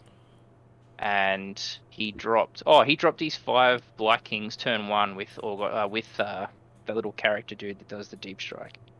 Um, and he took my objective? Yeah, righto. I think. Um, so that was a pretty good play by Rob. Um, so I sent the Nitroconus over there to deal with that. Um, I took uh, Sever the Head as my grand strategy, so I had to kill all these heroes. Um, which made sense because I knew I had to kill all the big monsters anyway um, to really have any impact in the game. So I killed the little Deep Strike guy with the Nitroconus turn one, um, killed the other two monsters turn two with the dragons, um, and then the other Maggoth Lord come in uh, later in the game. Um, turn three, he come in, um, fought some dragons. I think I killed him bottom of turn three and then just retreated my whole army into the center. Getting ready for that objective to move turn four. Um, I think I had one dragon left alive. Or, no, he no he killed all the dragons. Um, so he scored some prime hunter points there, but um, I had like fifteen libs, six raptors, a uh, knight Draconis, and a lord relictor all in the center. Um, and then the objective moved under my army turn four, so um, very hard for Rob to get it back. He only had, I think, like one unit of flyers yep. and some... Uh, he had a Sloppity that he summoned. Um, so, yeah. I end up taking the win on that one. Um, so, I was three to one. Uh, the score was uh, twenty-four to fifteen. Um, he's, he sounds like a quality player. Like, oh, dude, he's a great bloke. He was, That's um, what he's doing. My game five when we get into that. Yeah, he's fantastic, dude. Army was, like, fantastically painted. Um, he's a hobbyist at heart, but yeah, Rob, if you're listening, you're a great dude, and I would definitely play you again. So, yeah, three one. Pretty you, happy. You didn't, you didn't tell us about Never the noises he made when he killed his Nurglings.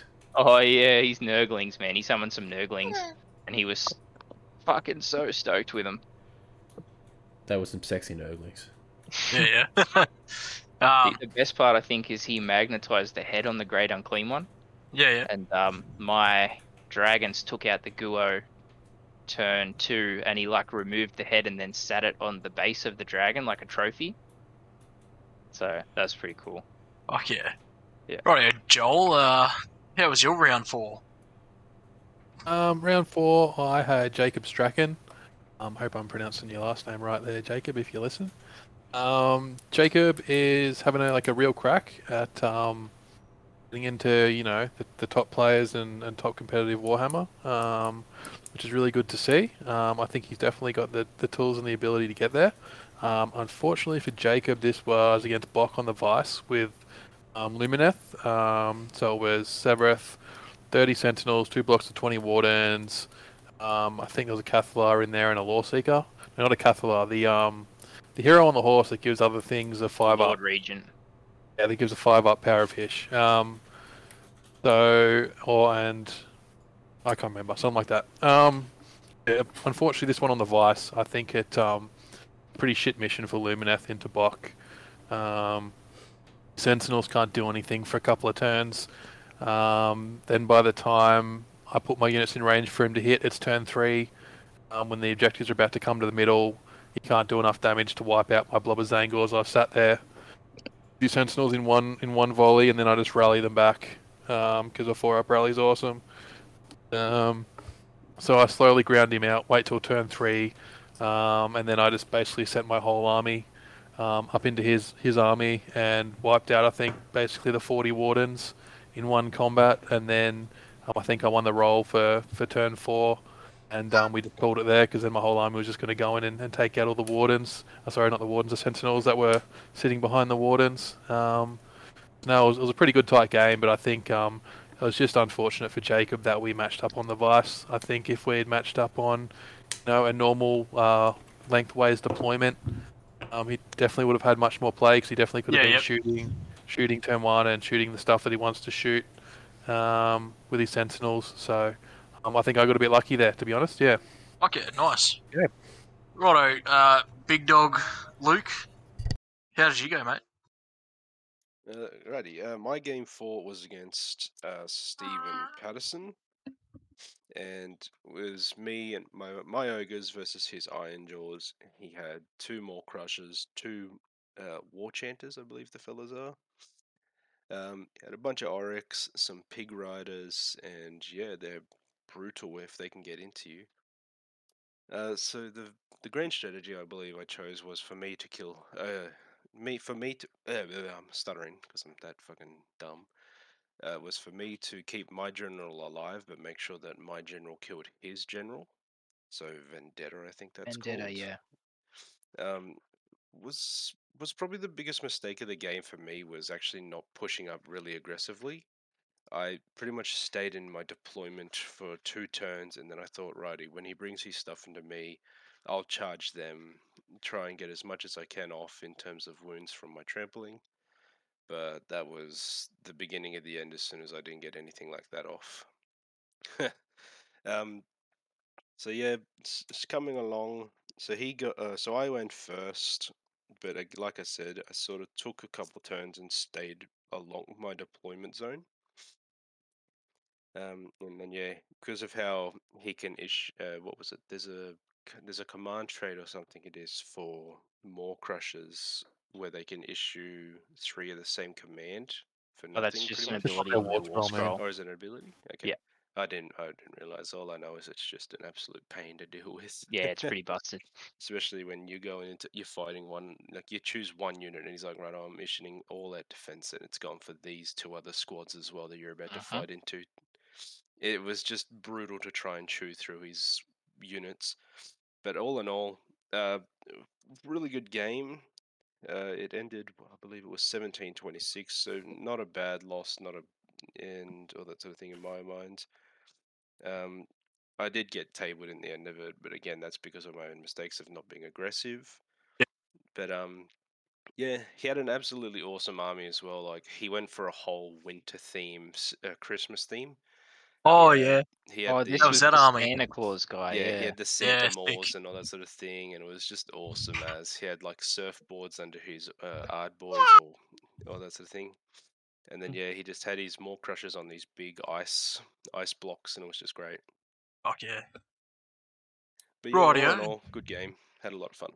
Rightio. Sounds good, man. Um, Blake, hit us up with your final game.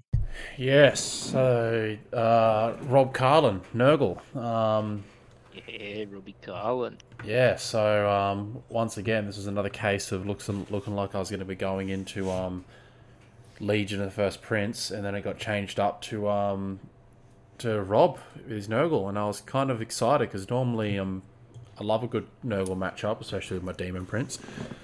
But um apparently uh Korn had heard the whispers of me wanting to start a Daughters of Cain army after playing Liam, and decided to go, fuck you, we're not going to let you roll a single save on your Bloodthirsters. So um yeah went Serves into right actually yeah so uh went into it uh I can't remember I think it was can't remember the mission I'm pretty sure it was Apex, the one where you pick the Apex Predators, but they don't call it Apex Survival Predators. of the Fittest yeah Survival of the Fittest uh, um so is this the game where you like nearly chucked your thirsters in the bin? Almost. Nah, so what it, so I gave him first turn, had old mate with the boat rock up with um rock up by himself behind my lines to uh, steal an objective from me, which is pretty cheeky. Um, went into it, went into my turn, sent a Bloodthirster into the um, into a single character, left him on one wound. I was like, fuck, here we go.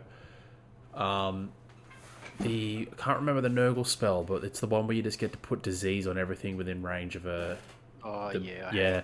And he hit almost my entire army with it on his turn one. So, you know, right off the bat, I'm already taking damage. Luckily, though, Scarbrand, um, and a bit of a reverse time as well, back to Joel's game, his six-up spell ignore, he got every single one on the weekend. Scarbrand was never affected by a spell that entire weekend. It was, fuck, it was fucking G W, amazing. Please nerf Korn. Um, so that's yeah. cooked dice there, mate. Yeah, so um, yeah, went into my turn two, uh, sent Scarbrand up. He um, knocked out one of the um, one of the lords, um, knocked out the Guo um, in by double fighting, so knocked out two big monsters in one go. Um, but he was already up to seven disease points, and but had only taken seven wounds on Scarbrand. Um, don't you know about Bloodthirsters, but they have fourteen wounds. Got to the battle shock phase. Uh, old Carlin, seven dice, seven four ups, bang, Oof. killed Scarbrand. Yes, fuck yes, Rob. Job, Rob. And I was like, well, shit, because with Scarbrand dead, you know, the entire idea was he was just going to heal, pivot left, deal with everything else, but he got knocked out by disease, and I'd already lost one Boomthirster. Then Scarbrand was dead. Then my other Boomthirster, he died from disease as well. So then it was just literally left up to me with summoning and a single um, Whippy Boy, Whipthirster, and a couple of other units to try and um, get as many points as I could. And admittedly, um, scraped it close to a um, a tie, but um, Rob just got away with me in the end by about two points. But it was a really tight game. Rob's fucking amazing, you know. He just summoned in his Nurglings, and he's like, fuck yeah, Nurglings! And I'm like, yeah! He was so pumped about those Nurglings. Yeah, and it was just, it was, so, it was so good, you know. We took heaps of photos throughout the game, because we just looked at it. We're both deployed on the line, just like a classic game of Warhammer. We're both on the line, just go to the middle, punch each other's faces, let's go. Sounds like, I, um, yeah. I wish my, my girlfriend looked at me the way Rob looks at his uh, Nurglings. I wish anyone. I wish anyone wishes they um and they someone would look at them like Rob looks at his Noglings, or that I how I look at Scarbrand's arse. Oh, we know, bro. I, I don't think like you looking at Scarbrand's arse is cute. I think that's pretty. Oh, sod off. It's kind of gay. Yeah. Oh, it just sounds like you like big red demons. Yeah, man. Definitely watch hentai. But yeah, it was a great way, great, great, great, great end of the weekend. Um, yeah. So if you're listening, fuck yeah, man. Yeah. So um, yeah, I'll pass. Oh, they have those black dragon, um, black dragon dildos. I wonder if um, Blake's got a, a Scarbrand version. Scarbrand one. Uh, no, you know those, you know those like, uh, like those pussy and ass things that uh, you can get. Oh. They feel like the they feel like the real oh. thing. Scarbrand oh, ass edition. He's definitely got one of them that he's painted red. Just with in red spray. Yeah, fucking hell. But yeah, I'll uh, I'll pass the torch over to uh, Jared for his game five. Yeah, painted it red and, and glazed it with blood of the blood god. Oh yeah. Ah, yeah. uh, sweet. Yeah. So we went into pairings for round five. Um, it looked like I was gonna go into one of the Scrub Hammer lads, um, who was playing a list very similar to Luke, so it was more tribes with a bunch of Frosthorns and stuff. Um, I was pretty keen to play that because I know that my list in particular does fairly well against something like that with a few big targets that I can hit. Um, and then the pairings got switched up a bit because people were were paired against people that they'd already played. Um, and I end up going into Gargants. So nice. I played Mitch Gleason, um, also from Scrubhammer. Shout out to the boys from Scrubhammer. Um, some of the best dudes you can play Warhammer with, and uh, they had a pretty good showing at Sydney Slaughter, considering that they're all from like Port Macquarie. There's like eleven of them in total, I believe. Yeah, and they're all fucking good cunts, like good blokes. Um, yeah, so he was playing Sons of Behemoth. He had Breaker Tribe. Uh, he had two Gate Breakers. One was the General, um, and he had the Idiots with Flags command trait. So he was plus one to hit yeah, for anything in my army that had a Banner Bearer. Um, he had the Enchanted Portcullis, which gave him a six-up ward save. The other Gate Breaker had the Manicore Venom, so plus one to wound once per game. Um, he had two War Stompers. One of them had Arcane Tome Flaming Weapon. Um, and then double bosses of the Stomp. Um, obviously two artifacts. It's pretty standard Gargants list. Um, I'd never played Gargants up until this point. I managed to dodge them at most events, so I didn't really know what to expect. Um, I knew the old adage of take down a Gargant per turn and you'll be fine. Um, and I was pretty confident that I had the damage to do that. So, yeah, just deployed. I think my first mistake was I deployed a little bit too defensively. Um, because I was pretty scared of the Gate Breakers chucking rocks at my Raptors and stuff. Um, so, yeah, I, I sort of went in the back corner a bit. Um, gave Mitch first turn. Uh, he strolled up onto all the objectives and just stood there doing Gargan stuff. Um, I took my first turn. I double tapped into one Gatebreaker, didn't kill it. Uh, just scored my battle tactic, scored objective. I oh, didn't score any objectives, sorry, because he had Gargants on all of them. Um, oh no, sorry, he had the. We were playing three objectives, and he had the bottom one and the center one. So I translocated five Liberators up onto the one in the top corner. So I scored one objective and my battle tactic and didn't kill a Gargant. And I was a bit concerned because um, I hadn't brought one down in a turn. Uh, but then I doubled Mitch one to two, um, shot the Gatebreaker off the board that I'd injured previously, translocated some dragons and killed the other one. Um, so I killed two in turn two. So I was pretty, pretty happy with that. Um, I did bring it down as my battle tactic turn two, and I end up doing it with the Knight Draconis. So I got plus one monster point, and I also got the plus two prime hunter points because Knight Draconis is not on the list. So I think that was a big round of scoring for me. Um, that Arcane Tome Flaming Weapon Man is a pretty good combo on Knight Draconis. It makes his sword three damage, so it's pretty, pretty powerful. Um, and then yeah, the rest of the game was just, um. A Gargant killed some dragons. Dragon killed some Gargants. Um, it got to turn. Uh, what do we got here? Turn three, um, turn four, and uh, Mitch had no Gargants on the table, so just ran around scoring some points and doing some stuff. And yeah, I ended up getting the win, twenty-eight eighteen. So I finished the weekend four one. Um, Solid. Pretty, can't. pretty happy with that. Um, you can't Mitch, argue with that, mate. Nah, very happy. Um, Mitch was a fantastic opponent. Would play him again. Top bloke. Um, I think we've got some scrubby boys coming to Bathurst G T, so hopefully Mitch can make it, and I'll buy him a beer. Um, but yeah, great weekend, fantastic tournament, four one. Um, end up in the top ten. I finished seventh, so that's my second top ten finish in two tournaments. So I'm I'm really really stoked with that. Hopefully I can sort of keep up that sort of momentum. But yeah, great weekend. Pretty yeah, Flood. Masters for you, man. Keep it going. I fucking hope so. That's the goal. Um, That's my hobby goal. I want to make Masters. I don't care if I if I spoon. I just want to go. So, yeah, sweet. Rightio, Joel. Uh, what about you, man?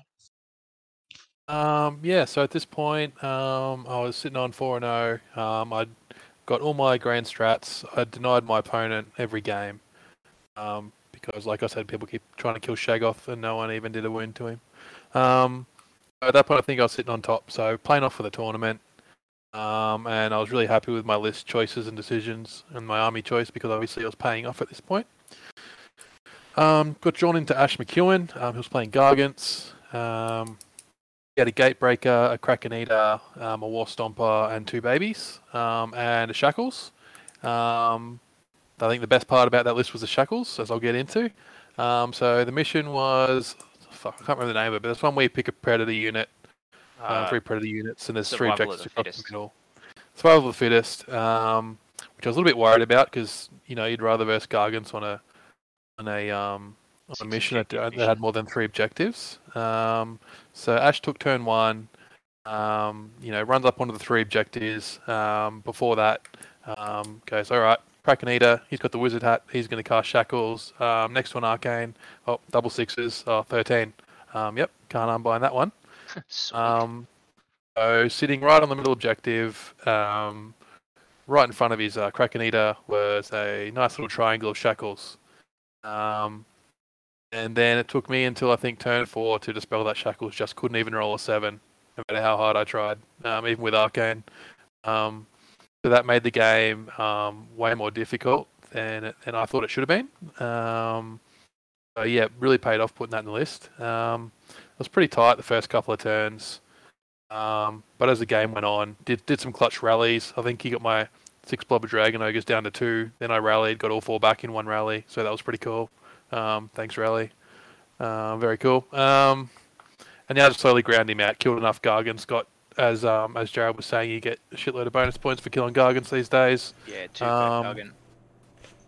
So um, I think I ended up winning about twenty-eight to twenty, and um, ended up taking the tournament. So, um, you know, I wasn't going there, you know, super trying. Like, it's nice to win. I always try to win every game. Hmm. Wasn't going there with the goal to win. Um, just wanted to do really well and enjoy playing Block because uh, Zangor is some of my favourite models, and I've never used them. They sat on the shelf, Gather and Dust for two years. Um, no, it was, it was good to get the win, and um, yeah, had a really good tournament. Um, thanks to Chris and James. I had, had an awesome time. Um, second time I've been to Sydney Slaughter, and um, I think it's definitely one of the, the premier events on the calendar. So yeah, definitely um, defended your title. Um, oh yeah, yeah. Well, well, yeah. I won the previous Sydney Slaughter, so it was good. Yeah, it was good to defend the title, I guess. Yeah, someone has to come and take it off me at the next one. I don't think that's possible. It won't be me. You got this, man. Come on. Um, yeah, so uh, Lucas, you want to give us your game five? Sounds to me the final one of the day. uh, so my game five was against Harry Moore. He was another uh, fella from the Scrubhammer crew, really great guy and really great mob. And it was really awesome to see all of those fellas turn up at Sydney Slaughter. Like Jared said, they're all from Port Macquarie. So yeah, it was just awesome that they could dedicate that time to come up and play at the Sydney Slaughter. Congrats on those fellas. Uh, so for me, uh, so I was playing Harry Sylvaneth. Um, not an army I've really fought much before. I, kn- I knew little about them. All I knew is that the Tree Lord Ancients are a little bit dangerous, so try to avoid those guys what you can. Um, his list included a spirit of uh, Dirthu, which had the Seek New Fruit and the Silent Sickle, which was, in my mind, pretty scary, seeing that thing, and especially when it was just running up on me, destroying some uh, units of mine. Uh, he had Drycha. She's pretty crazy with that little bit of she can double up her shooting or double her attacking. Uh, he had a Branch Wraith and a Warsong Revenant, and that Warsong Revenant was just a pain. I could never get to it because it was hidden amongst all its trees. Uh, he had some pretty some pretty decent squads for his battle line. He had Dryads, more Dryads, and some Tree Revenants. And then he had two average Tree Lords uh, that were included in it as well. It was honestly just an awesome slobber knock, that game between me and him. It was just a constant back and forth, back and forth, who would fall first. Um, in the end, none of us were tabled, but it ended at a twenty-seven twenty-seven. But unfortunately for Harry, he did not get his, uh, uh, his grand strategy was to keep battle line at line. And I took Beastmaster, and luckily the general was pretty much the only surviving model for me, which who was a monster. So a really awesome game. And like I said, it was just constant back and forth. Like, I don't think I'd ever have another game as close and as as great as it was against Harry. But, um, yeah, awesome for those fellas. It was really difficult for me in that game because just trying to fight Sylvaneth when he's putting trees up left, right, and center, blocking me off. So I had no chance getting around to most objectives unless I pretty much charged into a unit and just Uh, what's the, um, smash to rubble. It's the only way I could get through those trees, or if I just had a unit that was small enough to walk through them. But yeah, awesome game, twenty-seven twenty-seven. The grand strategy is what gave me that game the win, uh, finishing up my Sydney Slaughter with two three, a lot better than what I've actually ever done before in any tournaments. Normally I'm always going oh and five because for me, I'm not massive into the competitive scene. I just love playing the games, love getting my ogres out on the field. But this two three was just a massive push for me and a massive boost to my morale in terms of playing ogres, because I'm just getting there and getting higher with my plays with them. Yep. No, I'm glad you enjoyed it, man. Yeah, it was an awesome weekend. And again, cheers to the Mortally Wounded fellas for running an awesome tournament. Righto, well, uh... yeah, I, I guess that's Sydney Slaughter wrapped up. Um, I can go over the one dayer if you like. Yeah, let's hear it. Let's hear it. Rightio, so um, obviously on that weekend I couldn't go. I, I've been battling pneumonia for quite a few months, um, but I did.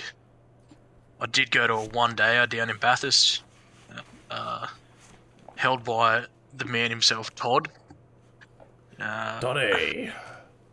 Yeah, good old Heinz Toderian. That's what his name would be if he was a Nazi. So that's what I like to. um, so we got down there and it was, it was six players. So from Crutch Emma, you had myself and Lorso. Um, got down there and one of the players had pulled. So it ended up being a five-player event. Now, usually old Heinz Toderian um, usually drops so that everyone can get a game in, but I don't like that.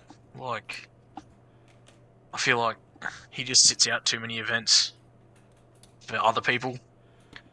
So we took a vote uh, and we voted just to have a bye. Um, I took the bye first round, so I got myself a nice cruisy twenty and oh there. Um, the only twenty and oh I'd get. Uh, anyway, round two I came up against old mate James Kennedy. Um, he was running Nighthorn in the Emerald Host up against my Squigs in Jaws of Mork. So, obviously a very well-matched uh, game.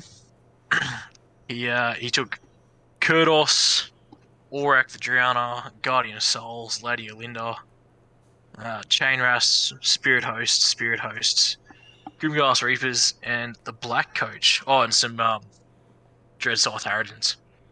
Uh, so going into this, I was not expecting to win it, um, which, spoiler alert, I did not.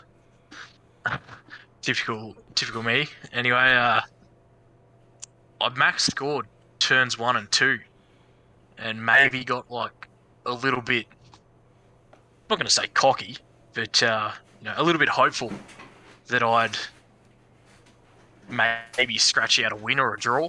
Yeah. Um, and then turn three kicked around and he just pushed my shit in. Uh, I was pretty much tabled by top turn four. Um, unfortunately, the game went to time. Uh, James was new to the army uh, with a new book, so it was a, a bit of a slower game. But you know, James is always quality to play. He's a good bloke. Um, always fields a, paint, a, a fully painted army, or very close to. And yeah, um, he got the major win there, uh, sending me to the, the bottom tables. Um, I was kind of thinking I'd get drawn up against Lawso, uh, but in the end I got drawn up against Dean with his Barrack Thing um, K O. Uh, another fantastic um, matchup for me. uh, so Dean just did the usual K O stuff, uh, shoot the fuck out of me and fly high. Um, Standard K O shit. Yeah, yeah, just shenanigans. Uh, and yeah, he, he pulled away with a major win, um, which left Lawso and I both sitting on no wins except for the bye, and competing for Wooden Spoon. Um, I think Lawso got me by three points, so I took out the Wooden Spoon. Nice. Hey. Quality showing. Winning. At least you win something. Oh, I win in most areas of life. It's it's fine. I can lose games. So yeah, I think. Well, when's uh? So Todd's next event. When's that one again? Thirtieth of July. Yeah. So if uh, anyone listening, you want to uh, come down to old B Town for a bit of a um. One day. A bit of a canapé before the uh, main course of Bathurst G T. Come on down.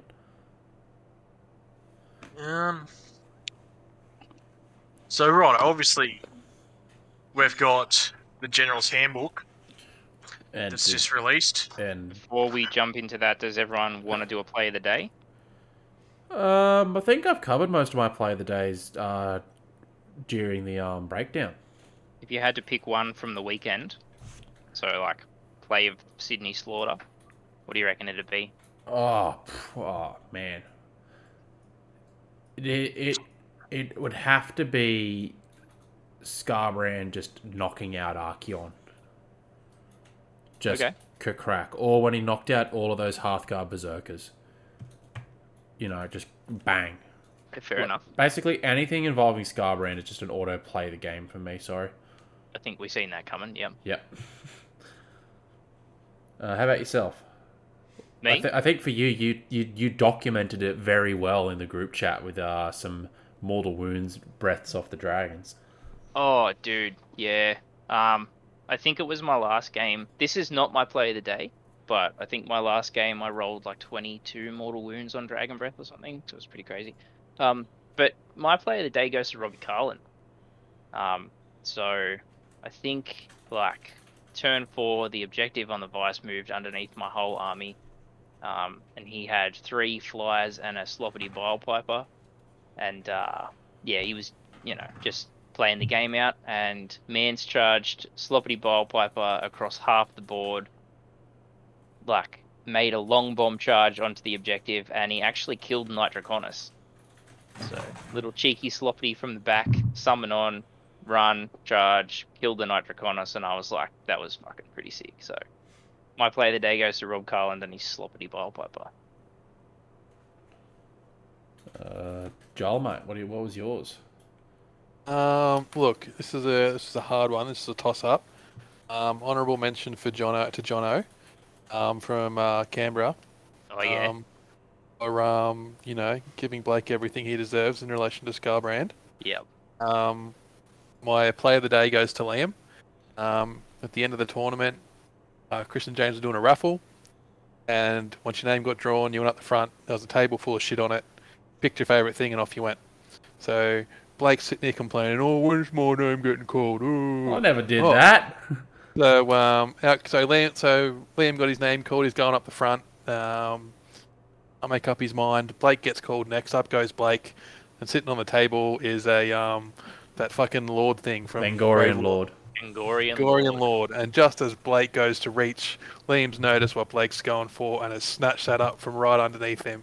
And um, and the tears and the salt we had to hear about on the drive home from Liam. Fuck taking off. That bingo board from Blake, oh, it was worth it. Play of the day, Liam. Off up to you, brother. Well done. About you, Lukey? Um, I don't really know what my play of the day would have really been. Um, there was a lot that went on, but I guess sort of, yeah, sort of like what Joel said. For me, it was just uh, went, for, oh yeah, winning the raffle, I guess, could have been play of the game. But again, it wasn't about winning. I was just happy to donate to a really good cause, which is what the boys were promoting for it. Um, but yeah, I reckon the Liam stealing, snatching it from Blake's hands was just the best part of it. uh. If I had to pick another one, it would be Jono pelvic thrusting Blake's face on Saturday night. That was fucking hilarious. Scorebrand, scorebrand. Um, yeah. So, moving on to the next section, G H B. Um, yeah, we'll do a quick little, we'll do a quick little breakdown of it, um, because we're just about to hit the two-hour um, mark. Mm. Just say um, thanks, thanks Chris and James for an awesome tournament, and hope you guys keep doing it every year because it is one of the highlights of the of the calendar for us here in New South. Yeah, absolutely. Shout out to the Mortally Wounded Boys. Thanks heaps. Fantastic event, and can't wait for the next one. Um, if you want more in- info about the uh, the event, probably much more in depth and interesting review than ours, go listen to their podcast, uh, Mortally Wounded. Oh, G H B, let's go, Blake. Yes, so yeah, as everyone obviously knows, the brand new um, G H B released over the weekend, and would be an understatement um, to say that it hasn't, that it's shaked up the meta a little bit. It um, it's changed a lot from right from list building to actually playing the game on the tabletop. The entire everything's been turned on its head. The um. The addition of our Gelato, Gillette Razor, Gelatine veterans is um, a big a big thing now, and um, I reckon we're really going to have to see how that plays out, because um, some armies definitely do have access to better battle line than others. Stonker! um, what? Yeah, so it's played a game against uh, Josh with it, and um, yeah, the, the, battle, the battle tactics are nowhere near as easy as the um, old old battle General's Handbook, where it was just, uh, oh, turn one, I'm going to do Monsters Takeover, turn two, Ferocious Advance. It's no longer that. You actually really got to work for them. And the grand strategies are a lot more difficult to do as well. There's there's not a lot of passive grand strategies anymore, like Beastmaster or Prize Sorcery, where you just get points for shit surviving through the battle. Like, no, you've got to work for it now. So it's going to be a lot of people retooling their lists um, and going from there. So um, since me and Josh played, I'll um, hand it over to Josh to get his um, thoughts on the new G H B. I think Josh is putting his kid in bed, mate. So just stepped well. For a bit, oh, yeah. I'll pass it off to one of you two then, because you also played a new mish- a game with the new G H B. Uh, yeah, me and Joel had a game Friday night, new G H B. Um, I think what you said about it shaking up the meta is definitely, you've hit the nail on the head. Um, I think a lot of people's lists that performed very well in the monster meta are not going to perform very well in this meta, um, which is nice to see because it, it might get units back on the board that haven't been played much lately. Um, but yeah, definitely battle tactics and grand strategies are going to be a lot more difficult to achieve. Um, there's not going to be any of this hold hands and run turn one automatic battle tactic. I think it's going to require a lot more piloting. Yeah, it's going to um, require a bit more, a bit more um, tact and thought. Yeah, definitely. Scoring's going to be very tight. I don't think there's going to be any of this just five points a turn scoring now. I think it's going to be a lot of um, clawing to get battle tactics and using all your tools to deny your opponent. Yeah. I think overall we're going to start to see um, lower scoring games compared to some of the blowouts that we used to see with the old General's Handbook. Yeah, definitely. Because, yeah, you used to see some real big blowouts with the old G H B, where it was like one person could get, like, in some battle plans, close to fifty points. So you won't be seeing blowouts like that anymore. Except that one really stupid mission where you get the extra points for killing galley vets. I yeah. think that'll be an absolute blowout, but the rest of the book looks pretty good. So. Yeah, and the missions themselves are also very interesting and varied as well. Yeah, there's a lot of... Um... unusual sort of missions in there, yeah. Not your typical stuff that we've seen before. Yeah, it's it's, def- it's definitely better than the uh, the forty K Grand Tournament book, where it's been essentially the same eight missions for the past three years. So, got to give props to G- to um G W for that. Like, they've really shaken up the missions and given us something fresh. Um, my issue is there's a lot of missions that have stupid little extra rules that make them Um, pretty unbalanced, um, mm-hmm. leaning towards certain types of army builds or units. So actually, I think this G H B has less viable missions in it than the last one, which is a bit disappointing. Um, for some reason, they can't help themselves and write these stupid little rules um, to try and make it a bit more interesting or narrative. They do it in like a really shit way. Um, so the one that's jumping out to me right now is Silk Steel Nests. Yeah. And when you burn an objective, you roll two d six, and if you beat the unit's bravery, You take, you take mortal D three mortal wounds. And it's like, the armies that are shit or, or are struggling or just have low bravery for almost no reason just get punished unnecessarily when things like, oh, Seraphon with your ten bravery and your Chaos armies with your ten bravery, those sorts of things, that they don't care about that. They're never going to take mortal wounds.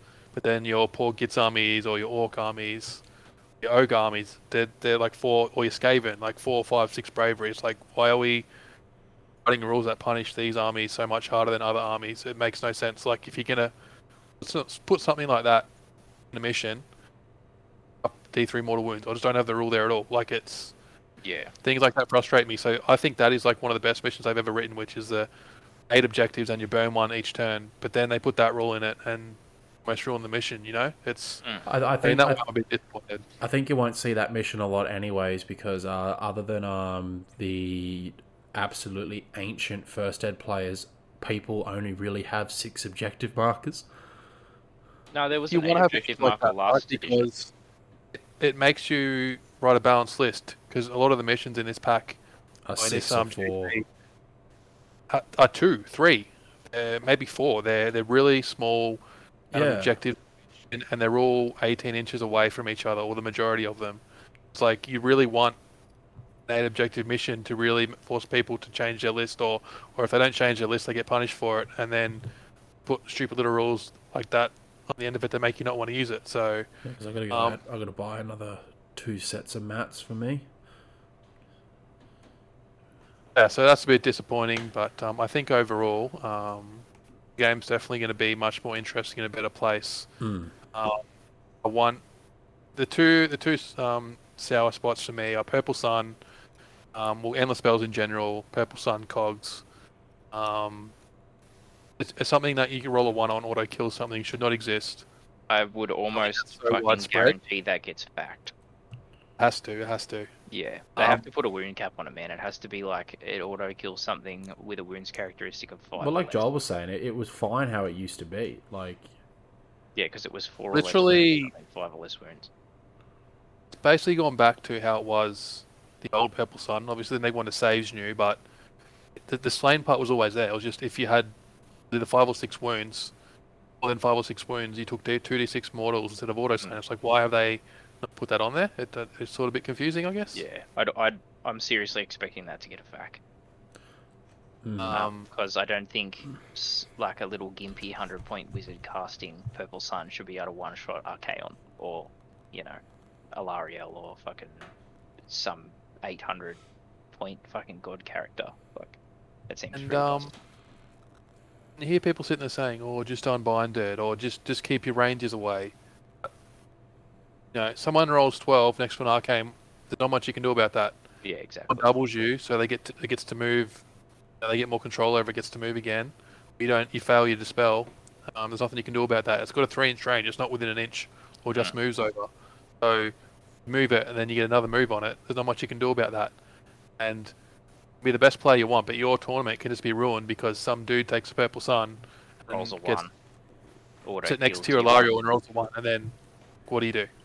Yeah, exactly. it, that that shouldn't things like that shouldn't really exist in the game. I don't think that's so available to everyone. Yeah, I think if I was to pick a sell point from the book, if we're gonna do that, I don't really agree with the idea of the Bounty Hunters Battalion giving plus one damage to galley vets. I think that's one. Yeah, it's gonna be pretty broken. No, in bro. the addition that's Blood. supposed to encourage battle line infantry, it's sort of it puts the game in a place where it really makes you not want to take that because people are just going to be doing plus one damage to them across the whole board. Blood I don't really stomps. see why that had to go in. Like, I, um, I like that it exists. So I just wish it was more limited. Yeah. There's six different ways you can do that, but um, it's just too. No, it's it's yeah, it's not limited enough. It's too. Yeah, if it was limited to like small stuff, you know, it'd be good. But because you can put it on stuff like dragons, like when you make them battle line and. Or even if they just done the one where they said you get plus one damage, but you only get it to units inside the other battalion, like the score three battalion. So you had like your score three, but I can't remember what the battalion's called, but the one that makes your models count as three. If you had the Bounty Hunters Battalion as you get plus one damage, but you only get it to units inside this other battalion, like maybe it would be half balanced. I think it'd become too niche then if it was to do that. Like personally, I think it's ways you can balance it, but at the end of the day, um, it's it's, yeah, G W. It's, it's, it's G W. They're always going to do yeah, silly, silly, silly bugger stuff. It's going to um, make the game interesting. And you get all excited, like, oh, I can finally bring out me big hordes and shit again, and he's not going to see him now. It's the same as, I think it's worse than last edition against monsters. Like at least monsters, there was bonus points and battle tactics. Mm. Um, more so than for G Vs in this one. Like there's a lot of there missions. There is battle tactics where and missions where you're going to need G Vs, and especially with that new um, thing now where whoever goes second proving gets to pick the objective, proving grounds, yeah, and it can only be contested by G V. So I think if you write a list um, with no G Vs in it, you're going to suffer, but you're also going to take really? a fuckload of damage. Really, because all that says is you can't contest an objective. You still have, if you have control of it before that contest, you still control it. You don't lose control. You just can't contest yeah, but- it. Stuff like tree revenants or, you know, those little tiny shitbox units that teleport. They've only got to get a toe on your objective. And it doesn't matter if you've got a Mega Gargan or sixty zombies or whatever. Like, well, sixty zombies would be G V, but like something that's not, they're going to take that away. So I think there's definitely so, play having one or two units. I take a low drop army. Um, I take second turn in the first battle round. I pick my, my objective to be the proving grounds. I've already gained control of it because that happens before the battle round begins, and then that's crossed off the list, and that can never happen again mm. the rest of the game. Then what do you do? Yeah, I don't know. Just play the rest of the objectives, so, I guess. That's what I mean. There's the, the way they've incentivized it would have been done um, much better, I think. Yeah. Yeah, it's an interesting change, that's for sure. It'll take a, it'll be a while because it's shaking it up, so it's going to take a few weeks, maybe a month or two, and we'll really start seeing some um, some real data on how the new G H B's rocking and rolling. Oh, it'll take, yeah, at least a, a lot, month yeah. for the meta to settle, or to even start settling. Yeah, because a lot of people are going to have to start, you know, sp- frantically speed painting to change their lists up and, and yeah, whatnot. Oh, yeah. But yeah. Um, um, I wouldn't be if the meta's not even settled by our tournament. Like, it's going to take a long time. This one, I think it's not a very obvious puzzle like I thought G H B twenty-one was. Um, and another thing I'd like to touch on with it, is, it another thing I'd like to touch on is the fact that it's um six months for this book. Mm. Apparently that's all it is. And pers- personally, people yeah, think. Yeah, like, not confirmed, but if it is six months, personally, I think that's too quick. Because yeah, for, for some for some people, it takes them months to get like an army on the table, and you don't really want to spend a few months getting your army on the table, then only be able to feasibly use that army slash list for maybe a month or two before the next one comes out, before the next General's Handbook comes out. You can almost, like with you, Jared, it totally invalidates your list. Oh, my list is fucking dead in the water. Yeah. Yeah. But it's good because now I'm going to play units that I probably wouldn't have played before. Yeah, same. Like, I'm um, I'm going to be using Bloodletters of all fucking things because they might actually have some play. I'm going to have to pivot hard away from Raptors, I think. I'm going to look at taking crossbow judicators instead. So he's, take, um, he's taken the training wheels off, boys.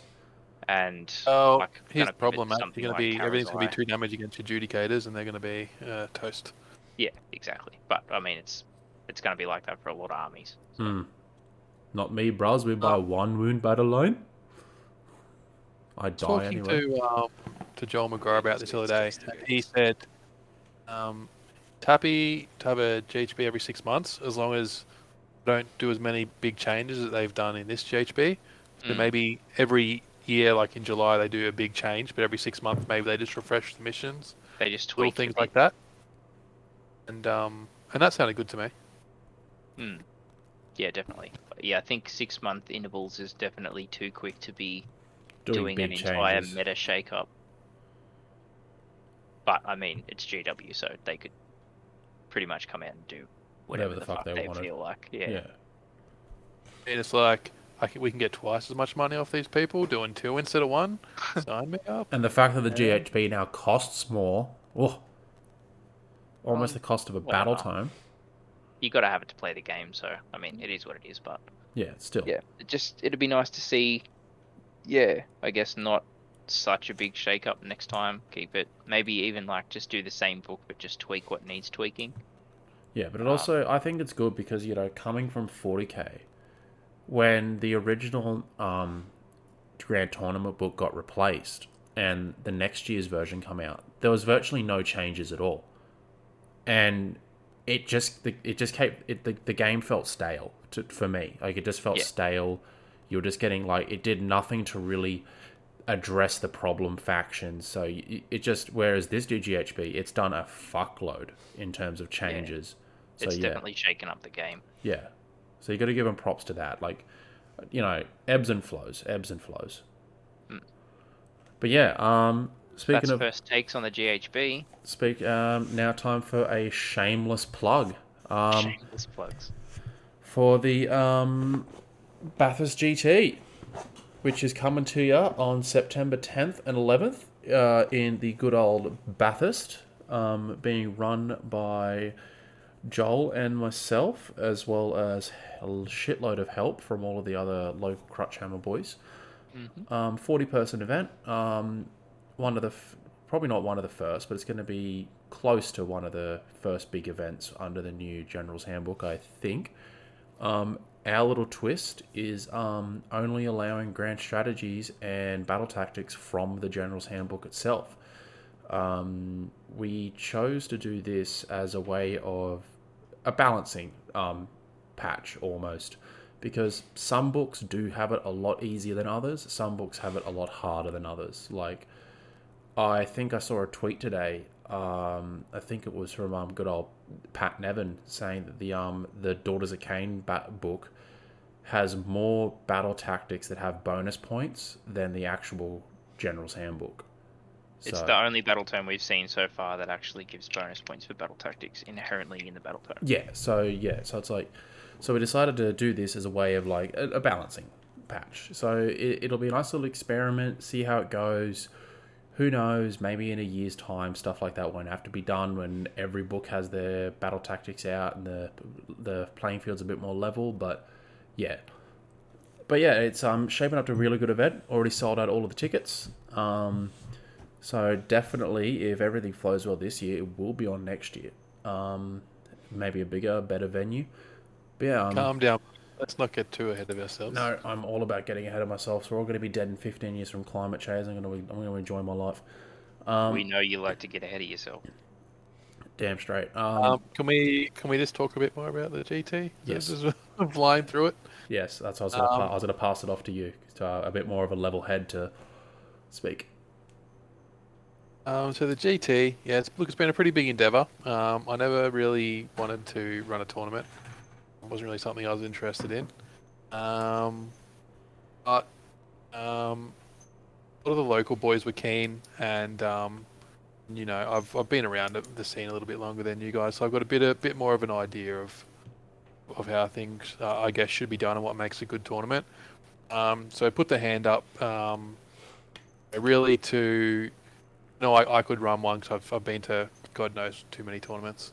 and to and to really give you guys a helping hand, and hopefully I can, you know, um, this one on, and with everyone's help, of course, um, and then hopefully um, once you guys have, have had a taste for it, you'll you'll be keen to jump on, and, and someone else can step up next year and, and organise and T O it. Um, but no, everyone's been fantastic. Um, throwing in their mats, their terrain, their boards, anything they can do to help. Um, definitely wouldn't be possible that everyone here and others that aren't um, aren't help can't join us tonight, but are but are really willing to help and, and lend all their stuff. Um, so we're super excited. Um, yeah, September tenth, eleventh, we are sold out, but the wait list only has a few on it. So if you're keen, um, jump on Bathurst G T on Facebook. I'm sure it'll come up. Just flick flick Blake or myself a message. Um, the big selling points for our event um, is it's B Y O Grog. Um, so we wanted to give everyone the opportunity. You know, the local community is only about a dozen people. It's not the biggest. So most of the people attending will be travelling from interstate, which comes with pretty heavy costs, as it is already. Um, and we're all adults. We all, well, most of us enjoy, you know, a quiet drink in our, when we're just chilling, um, away, way travelling in our recreation time, playing some Warhammer. We might like to have a couple of beers, or, or in uh, in Blake's case, a gin and tonic. Yeah. And so we thought, let's let's you know, take one expense off people. We we could make more money running a bar ourselves there, but that comes with, you know, a lot more organising and other things. So let's let's do B Y O, save people a bit of cost, so they can come along, not have to worry about that aspect, and enjoy themselves. Mm. Um, the other thing, as Blake mentioned, is um, we are only allowing G H B brand strategy and battle tactics. Um, made this decision as soon as I saw the leaks a couple of weeks ago, and now. Um, seeing the shitstorm online, and other people are sort of thinking along the same lines, um, which is good to see. It makes me think I was in, on the right thinking to make that decision. Um, and, and Blake, obviously, in the tournament with me, when I mentioned it to him, he was he was on board as well. Um, obvious example right now is Daughters of Cain that you guys touched on. They get bonus points. They they got some easy strategies, but it's not just them. If you look at books like Nurgle, like Stormcast, I like war, like Orc Warclans. Nighthaunt, Nighthaunt, man. Nighthaunt's got some really good battle tactics. I think one of their battle tactics yeah, is like have one unit be terrified or something. So all you have to do is have one of your Nighthaunt units within three inches of an enemy unit, and it's battle tactic. Like it's pretty, um, it's good stuff. Yeah. So there's, you know, a lot of the better armies have really good, at least one free, a couple of good tactics or better. Mm. Um, battle tactics in their books or their um, or their White Dwarfs. Um, I went through and looked at every single army's battle tactics. Um, a lot of the worst armies are just sitting on a White Dwarf, so they already got half the battle tactics at good books. Um, they come with six, White Dwarfs have three, so they're already at half the tactics. And a lot of those tactics are really difficult or next to impossible, along uh, the grand strategies as well. Um, and we're at the point now where there's, I don't know how many there are, but we'd have to be at fifty, sixty, eighty battle tactics throughout all the books and White Dwarves that have been released. Um, and who the hell is going to remember every single one of those battle tactics and grand strategies? Mm. Um, you know, to try and remember and be able to play around and not give away free points because you forgot, didn't remember eighty battle tactics, and you come up against this one army you don't see locally that can do this battle tactic that you could have denied if you knew about it. But yeah, it makes counterplay very right. difficult. So if we're all playing on the same, um, I think it's six grand strategies, the same eight battle tactics, I'm hoping to see people write their lists or come in with an army, the game plan in mind to deny grand strategies and battle tactics and to use that as a strategy to win games. I think that would be really cool to see. Um, so that's another aspect of it as well, not just for the balancing part, but to open up more strategy ideas in the game. Um, I'm not saying it's perfect because a lot of the battle tactics and grand strats in the books um, promote um, destroying or going having really killer units to go and fight and kill other units. Um, I can understand why G W done that because they want a fast-flowing game, not people just sitting back and, and castling and camping. Um, so it does promote armies that are fast and killy. Um, so it's not perfect, but I think it's it's a, it's a much better, interesting game to do it this way than to allow just open Slavic to have at it. Um, what do you, what do you guys think? Yeah, I, I agree with that. That um, like I agree with your point with the um having to try and remember all of the opponent's grand strategies, because it's sort of the same issue that forty K has with that stratagem bloat. Is you can't expect someone to go into the game and um, have to remember not only your own options, but as well as five other opponents throughout the day's options. It just, it becomes too much to think. Yeah, so it, yeah, it just levels it out, and you can sort of, like you said, plan around it, and you want to see people bringing lists where they're really thinking about, all right, like you with um, Sydney Slaughter, Joel, you, you built your list with all of those tactics in mind. Like, to actually think about them, like, what can I do? How can I get this done? And I'm hoping to see that at the event, yeah. I agree. I think it opens up um, opportunities in the list building stage. Um, obviously, people need to build their list with the G H B battle tactics in mind about how am I going to score these? How am I going to prevent my opponent from scoring these? Um, and it makes counterplay something available to everyone, and not just something available to people that can remember five thousand fucking battle tactics from every book that's come out. So, yeah, I think it's a step in the right direction. Um, I'd be very surprised if we didn't see more uh, G T-sized tournaments adopting the same sort of um, like approach as well. Um, I think it's something that we're going to probably see across the competitive community uh, more and more as more battle tomes and more White Dwarf updates and stuff start to come out. So, yeah, I think it's a good idea. It's something I'll be doing at War next year anyway. Yeah. Yeah, cool. Um, just, just before we, we move on from that, I'd be really interested to hear your opinions, Luke and Josh, because you know, Jared, Blake and I, um, we... You know, we're, we're competitive players. We obviously we like to win and we try really hard. You guys um, are better people than us because you all there just have a good time. I like to win, um, but do I win? No. um, but I mean, obviously, you know, you got you guys don't take the game as seriously as we do. We're the tryhards. How do you guys feel? Um, a bit more chill, cooler dudes with um with the decision to do this. Honestly, I think it's fine. Like, I'll be running it this way at War Under the Mountain. Um, Bulk are impressive with how easily they can get some of their battle strategies and stuff. Uh, and I think we'll see it, that trend continuing in books going forwards. So that book is um that'll be interesting. Yeah, exactly. So I think um limiting that is definitely something that is beneficial for the game, not only competitively, but for those at the bottom tables like like myself and Luke that are just there for the banter and the, the fun times. Um, it's going to create a lot less feel-bad moments on those bottom tables. Oh, absolutely. Like, yeah, it's, I completely agree with how Josh sort of placed it. It's just going to be a lot more chiller for the fellas that are on the bottom tables like us. I'm I'm glad to hear that, because I was worried that um, some people might feel, oh, you're taking uh, battle tactics and G H B things away from me that I, my grand strats away from me that I, that are in my book and are narrative to my army. So um, it makes me feel a bit better to know that you guys feel the same way. That's good.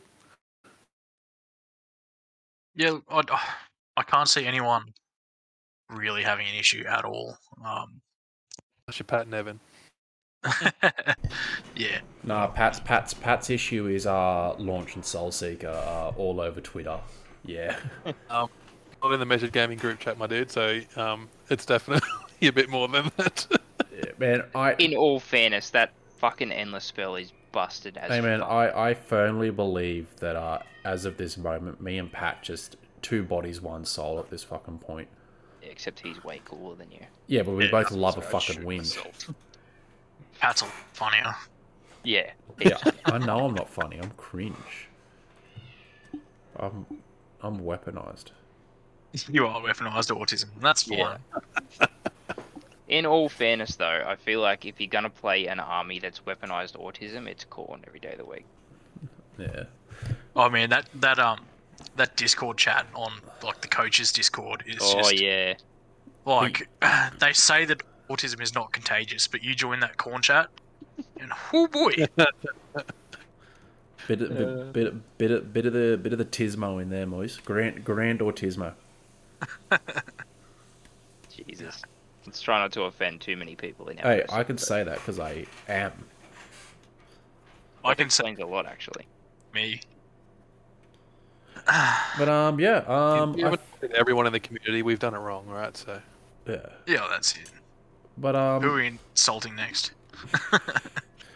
Yeah. Just, just do it to me. Just get it over with. But um, yeah, two hands up. Stop it. Yeah. So uh, I think that um, I think that just about wraps us up. Yeah. Um, I will just give a little shout out to Warren on the Mountain. Um, doing it again in February next year, eighteenth and nineteenth. Um, which is, I know, going to put a lot of people off being the month after CanCon. Um, but I, I think anyone who's been has had fun, so I'm keen to run it. The venue is really only available that time of the in year. The off season. Yeah, like being a rugby club, you rule out March through to September, October. So hmm. um, again, it's going to be fully catered. Uh, I'm working on the pack, getting ready. Uh, tickets at this stage are going to be eighty-five. Fuck yeah. Um, just to cover costs. mm. um, um, just so people know that the last two War on the Mountains, Josh has run at a loss because obviously he does this for the community. So I'm pretty sure most of the people that went to the, the war earlier this year had a fucking great time. They all said to you why the tickets are cheap. So, like, don't feel bad, man. Put the price high, like higher. I want you to make money because you should be paid for the effort and time you put into your event. Yeah, absolutely. Not not Especially not, not every event does cater, does catered food. So yeah, that was like huge. Goodbye. Yeah, it's it's, it's going to be a good event, I think. Um, and you know, there's a rugby pitch right outside, so anyone who has any issues, they just uh, go outside and um, you and Lawso can just. Uh, Run straight challenge. Run straight at him. That's right, yeah. No, I, I think the the benefit of that venue is, like, you've got secure parking overnight, so yeah, if, if you people... want to go hit the pubs, it gets locked up. No, um, those those Sydney boys can hit up the vineyards. Yeah, the gin tasting. Um, it's got a bar. It's it, it gets locked down like Fort Knox of a night time. Like the shutters come down and. Yeah, she's a she's a pretty secure venue. Mm. And it's always available to me, which is like the, the big thing. Um, yeah, not not everyone I'm, has that luxury, and you know you might as well take the most of it when you can. I'm going to expand so, out to fifty players this year. Fuck yeah! Um, more tournaments to open the Central West, man, the better. So fuck yeah, I'm already looking forward to it. Yeah, sweet. Well, that, that's all I wanted to really mention about it. Uh, Pack and Facebook event will be up shortly. eighty-five dollars a ticket this year. Um, and we're going out to fifty players, so... We go, guys. Up on board, support Josh. Get keen. Very nice. Alright. Well, that um, I think that just about wraps us up. Did we want to do... What are we looking forward to? Um, yeah, so... um. I'm really looking forward to uh, Todd's next Todd's event. Um, I think first weekend of next month. Mm-hmm. So have two, you doc ready? Two, uh, no, can't always. Um, yeah, so I'm looking forward to that. It's going to be a nice little uh, toe in the water for a three-day event in one day. Really, just uh, shake off the old feelings of the old G H B and get us into the new one. I would uh, love for that event to hit Masters ranking points. Oh, uh, I, attendance. I, I, that's what I told Toddy today. I said, get twelve players. I think that's the minimum, right, Joel? It's twelve. sixteen, I think. Yeah. Um, They changed it over COVID, so I'm not sure what, what it's at these days. So yeah, so I said, if that shit hits Masters rankings, oh, beautiful. So if any um, uh, if any um, any uh, Sydney-siders or, you know, people who live in the mountains, uh, if you want to come down for a little cheeky... cheeky one-dayer with um with all of us, you know. We like to hit the pub over lunchtime. Buying beers at Jack Duggan's Irish Pub is, is a definite thing. Mm. Fuck yeah. Yeah, definitely hitting the pokies too. Exactly. Yeah, um, it's a Crush Hammer staple. It's pokies and then pub feed. Luke, beer and Warhammer. Luke, Luke, Luke will lose episode. a game of Warhammer and then go and get like ten features in a row in the pokies and walk away with two grand. Yeah, man. Yeah, you will. Never at a loss there. I know um, where I'd rather have my luck, Luke. I think you're the real winner, mate. Best when it comes to just tapping a button. Yeah, then he has to go and pay six hundred bucks for a car service. Yep. Um, old Jared and I, we're uh, we are wandering down to uh, Miranda in Sydney. Ice Arcade, one day. Uh. Yeah, the ninth of July. Um, we're taking the missus down. We're going to have a cute little um, couple date on a Sunday night afterwards, but should be a good day, good fun. I'm pretty keen for that, actually. I'm super keen for a nice, you know, semi-competitive one-dayer, new G H B. Try out some cheeky new lists and see what army I'm going to settle on for this season. I'm still up in the air. I've written fucking four thousand lists and I haven't even began to scratch the surface yet, so... Well, we all, man. What are you, um, what are you thinking of taking? Um, it'll either be Stormcasts, Karazai, Crossbow Judicators, or it'll be Doc. Take the Stormcast. Decision. Yeah. No, but Dice Arcade, it's a brilliant little shop. Um, I think the uh, the owner's uh, previous Bathurst boy from memory. Okay. Um, yeah, so he um, he knows all the Brawl boys. So he, um, he's a previous Bathurst boy. Uh, brilliant store, been there before. Uh, one of the only places I see that runs regular kill team events. So I've right. um, I've really got to get down there one weekend um, for a kill team event because I, f- I fucking love kill team, but I haven't been I've able to play. Never been there, so I'm pretty keen to go check it out. Mm. It's um, it's a really cool venue. It's a little bit echoey when it gets super full, so hopefully they've addressed that. Oh yeah. Um, but uh, really cool. It's it's pretty far south of Sydney, but cool, cool spot for sure.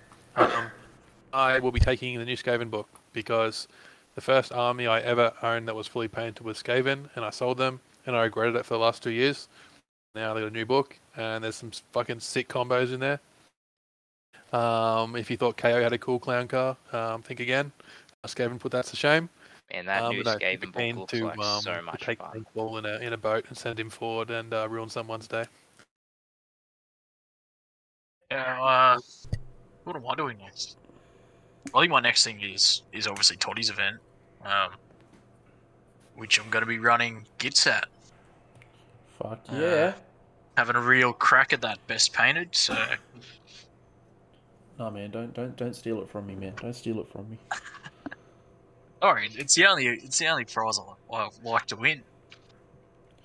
Yeah, because every, every time you get on an event in Sydney, as soon as you see our old uh, Ash McEwen walk in with his gargants, you're just like, well, there goes my chances. Chuck him in the bin and walk out. Pretty much. But to be fair, you know. The old gargants are retired now, so I'm not sure what he's jumping up onto next, but he might have... The people might have a chance now. Mm.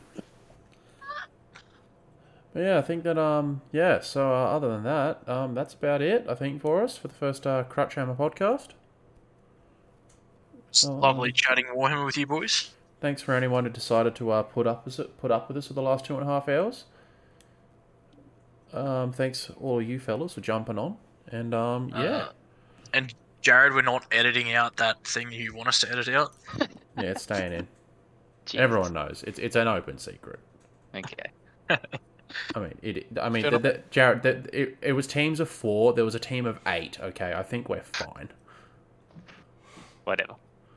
So yeah, it's alright. Um, we only cheated on two answers. That's fine. I think we won by like five, so it's all good. Yeah, I mean, we knew fucking barely any of the other ones. I mean, I mean, you were fro- you were you were spewing that there was not a single Slaves to Darkness lore question. I just got happy that there was an ogre question in there I could do. You got it wrong, Luke. Like, you spelt it wrong. Oh, I spelt it wrong, but I was right. That's the traditional ogre way. You get it right, but it's not right. It's alright, man. Ogre players can't read, so it's fine. Yeah, we can't write either, so whatever we wrote that's wrong in terms of vocabulary, yeah, that's true. Yeah, ogre, ogre players get a free pass if they uh, fuck up something uh, at an event, because they obviously didn't read the pack. Wasn't a picture of it. Yeah. Um. Yeah. So. Uh. Yeah. I think that. I think that just about does us, fellas. All right, boys. Oh, I'm going to go. No worries. Okay. Uh, thanks everyone for joining us, and uh, I hope to see you all next time. Yeah, it won't, uh, won't be long between podcasts, so we'll see you soon. Yeah. See you all around. See you, dudes.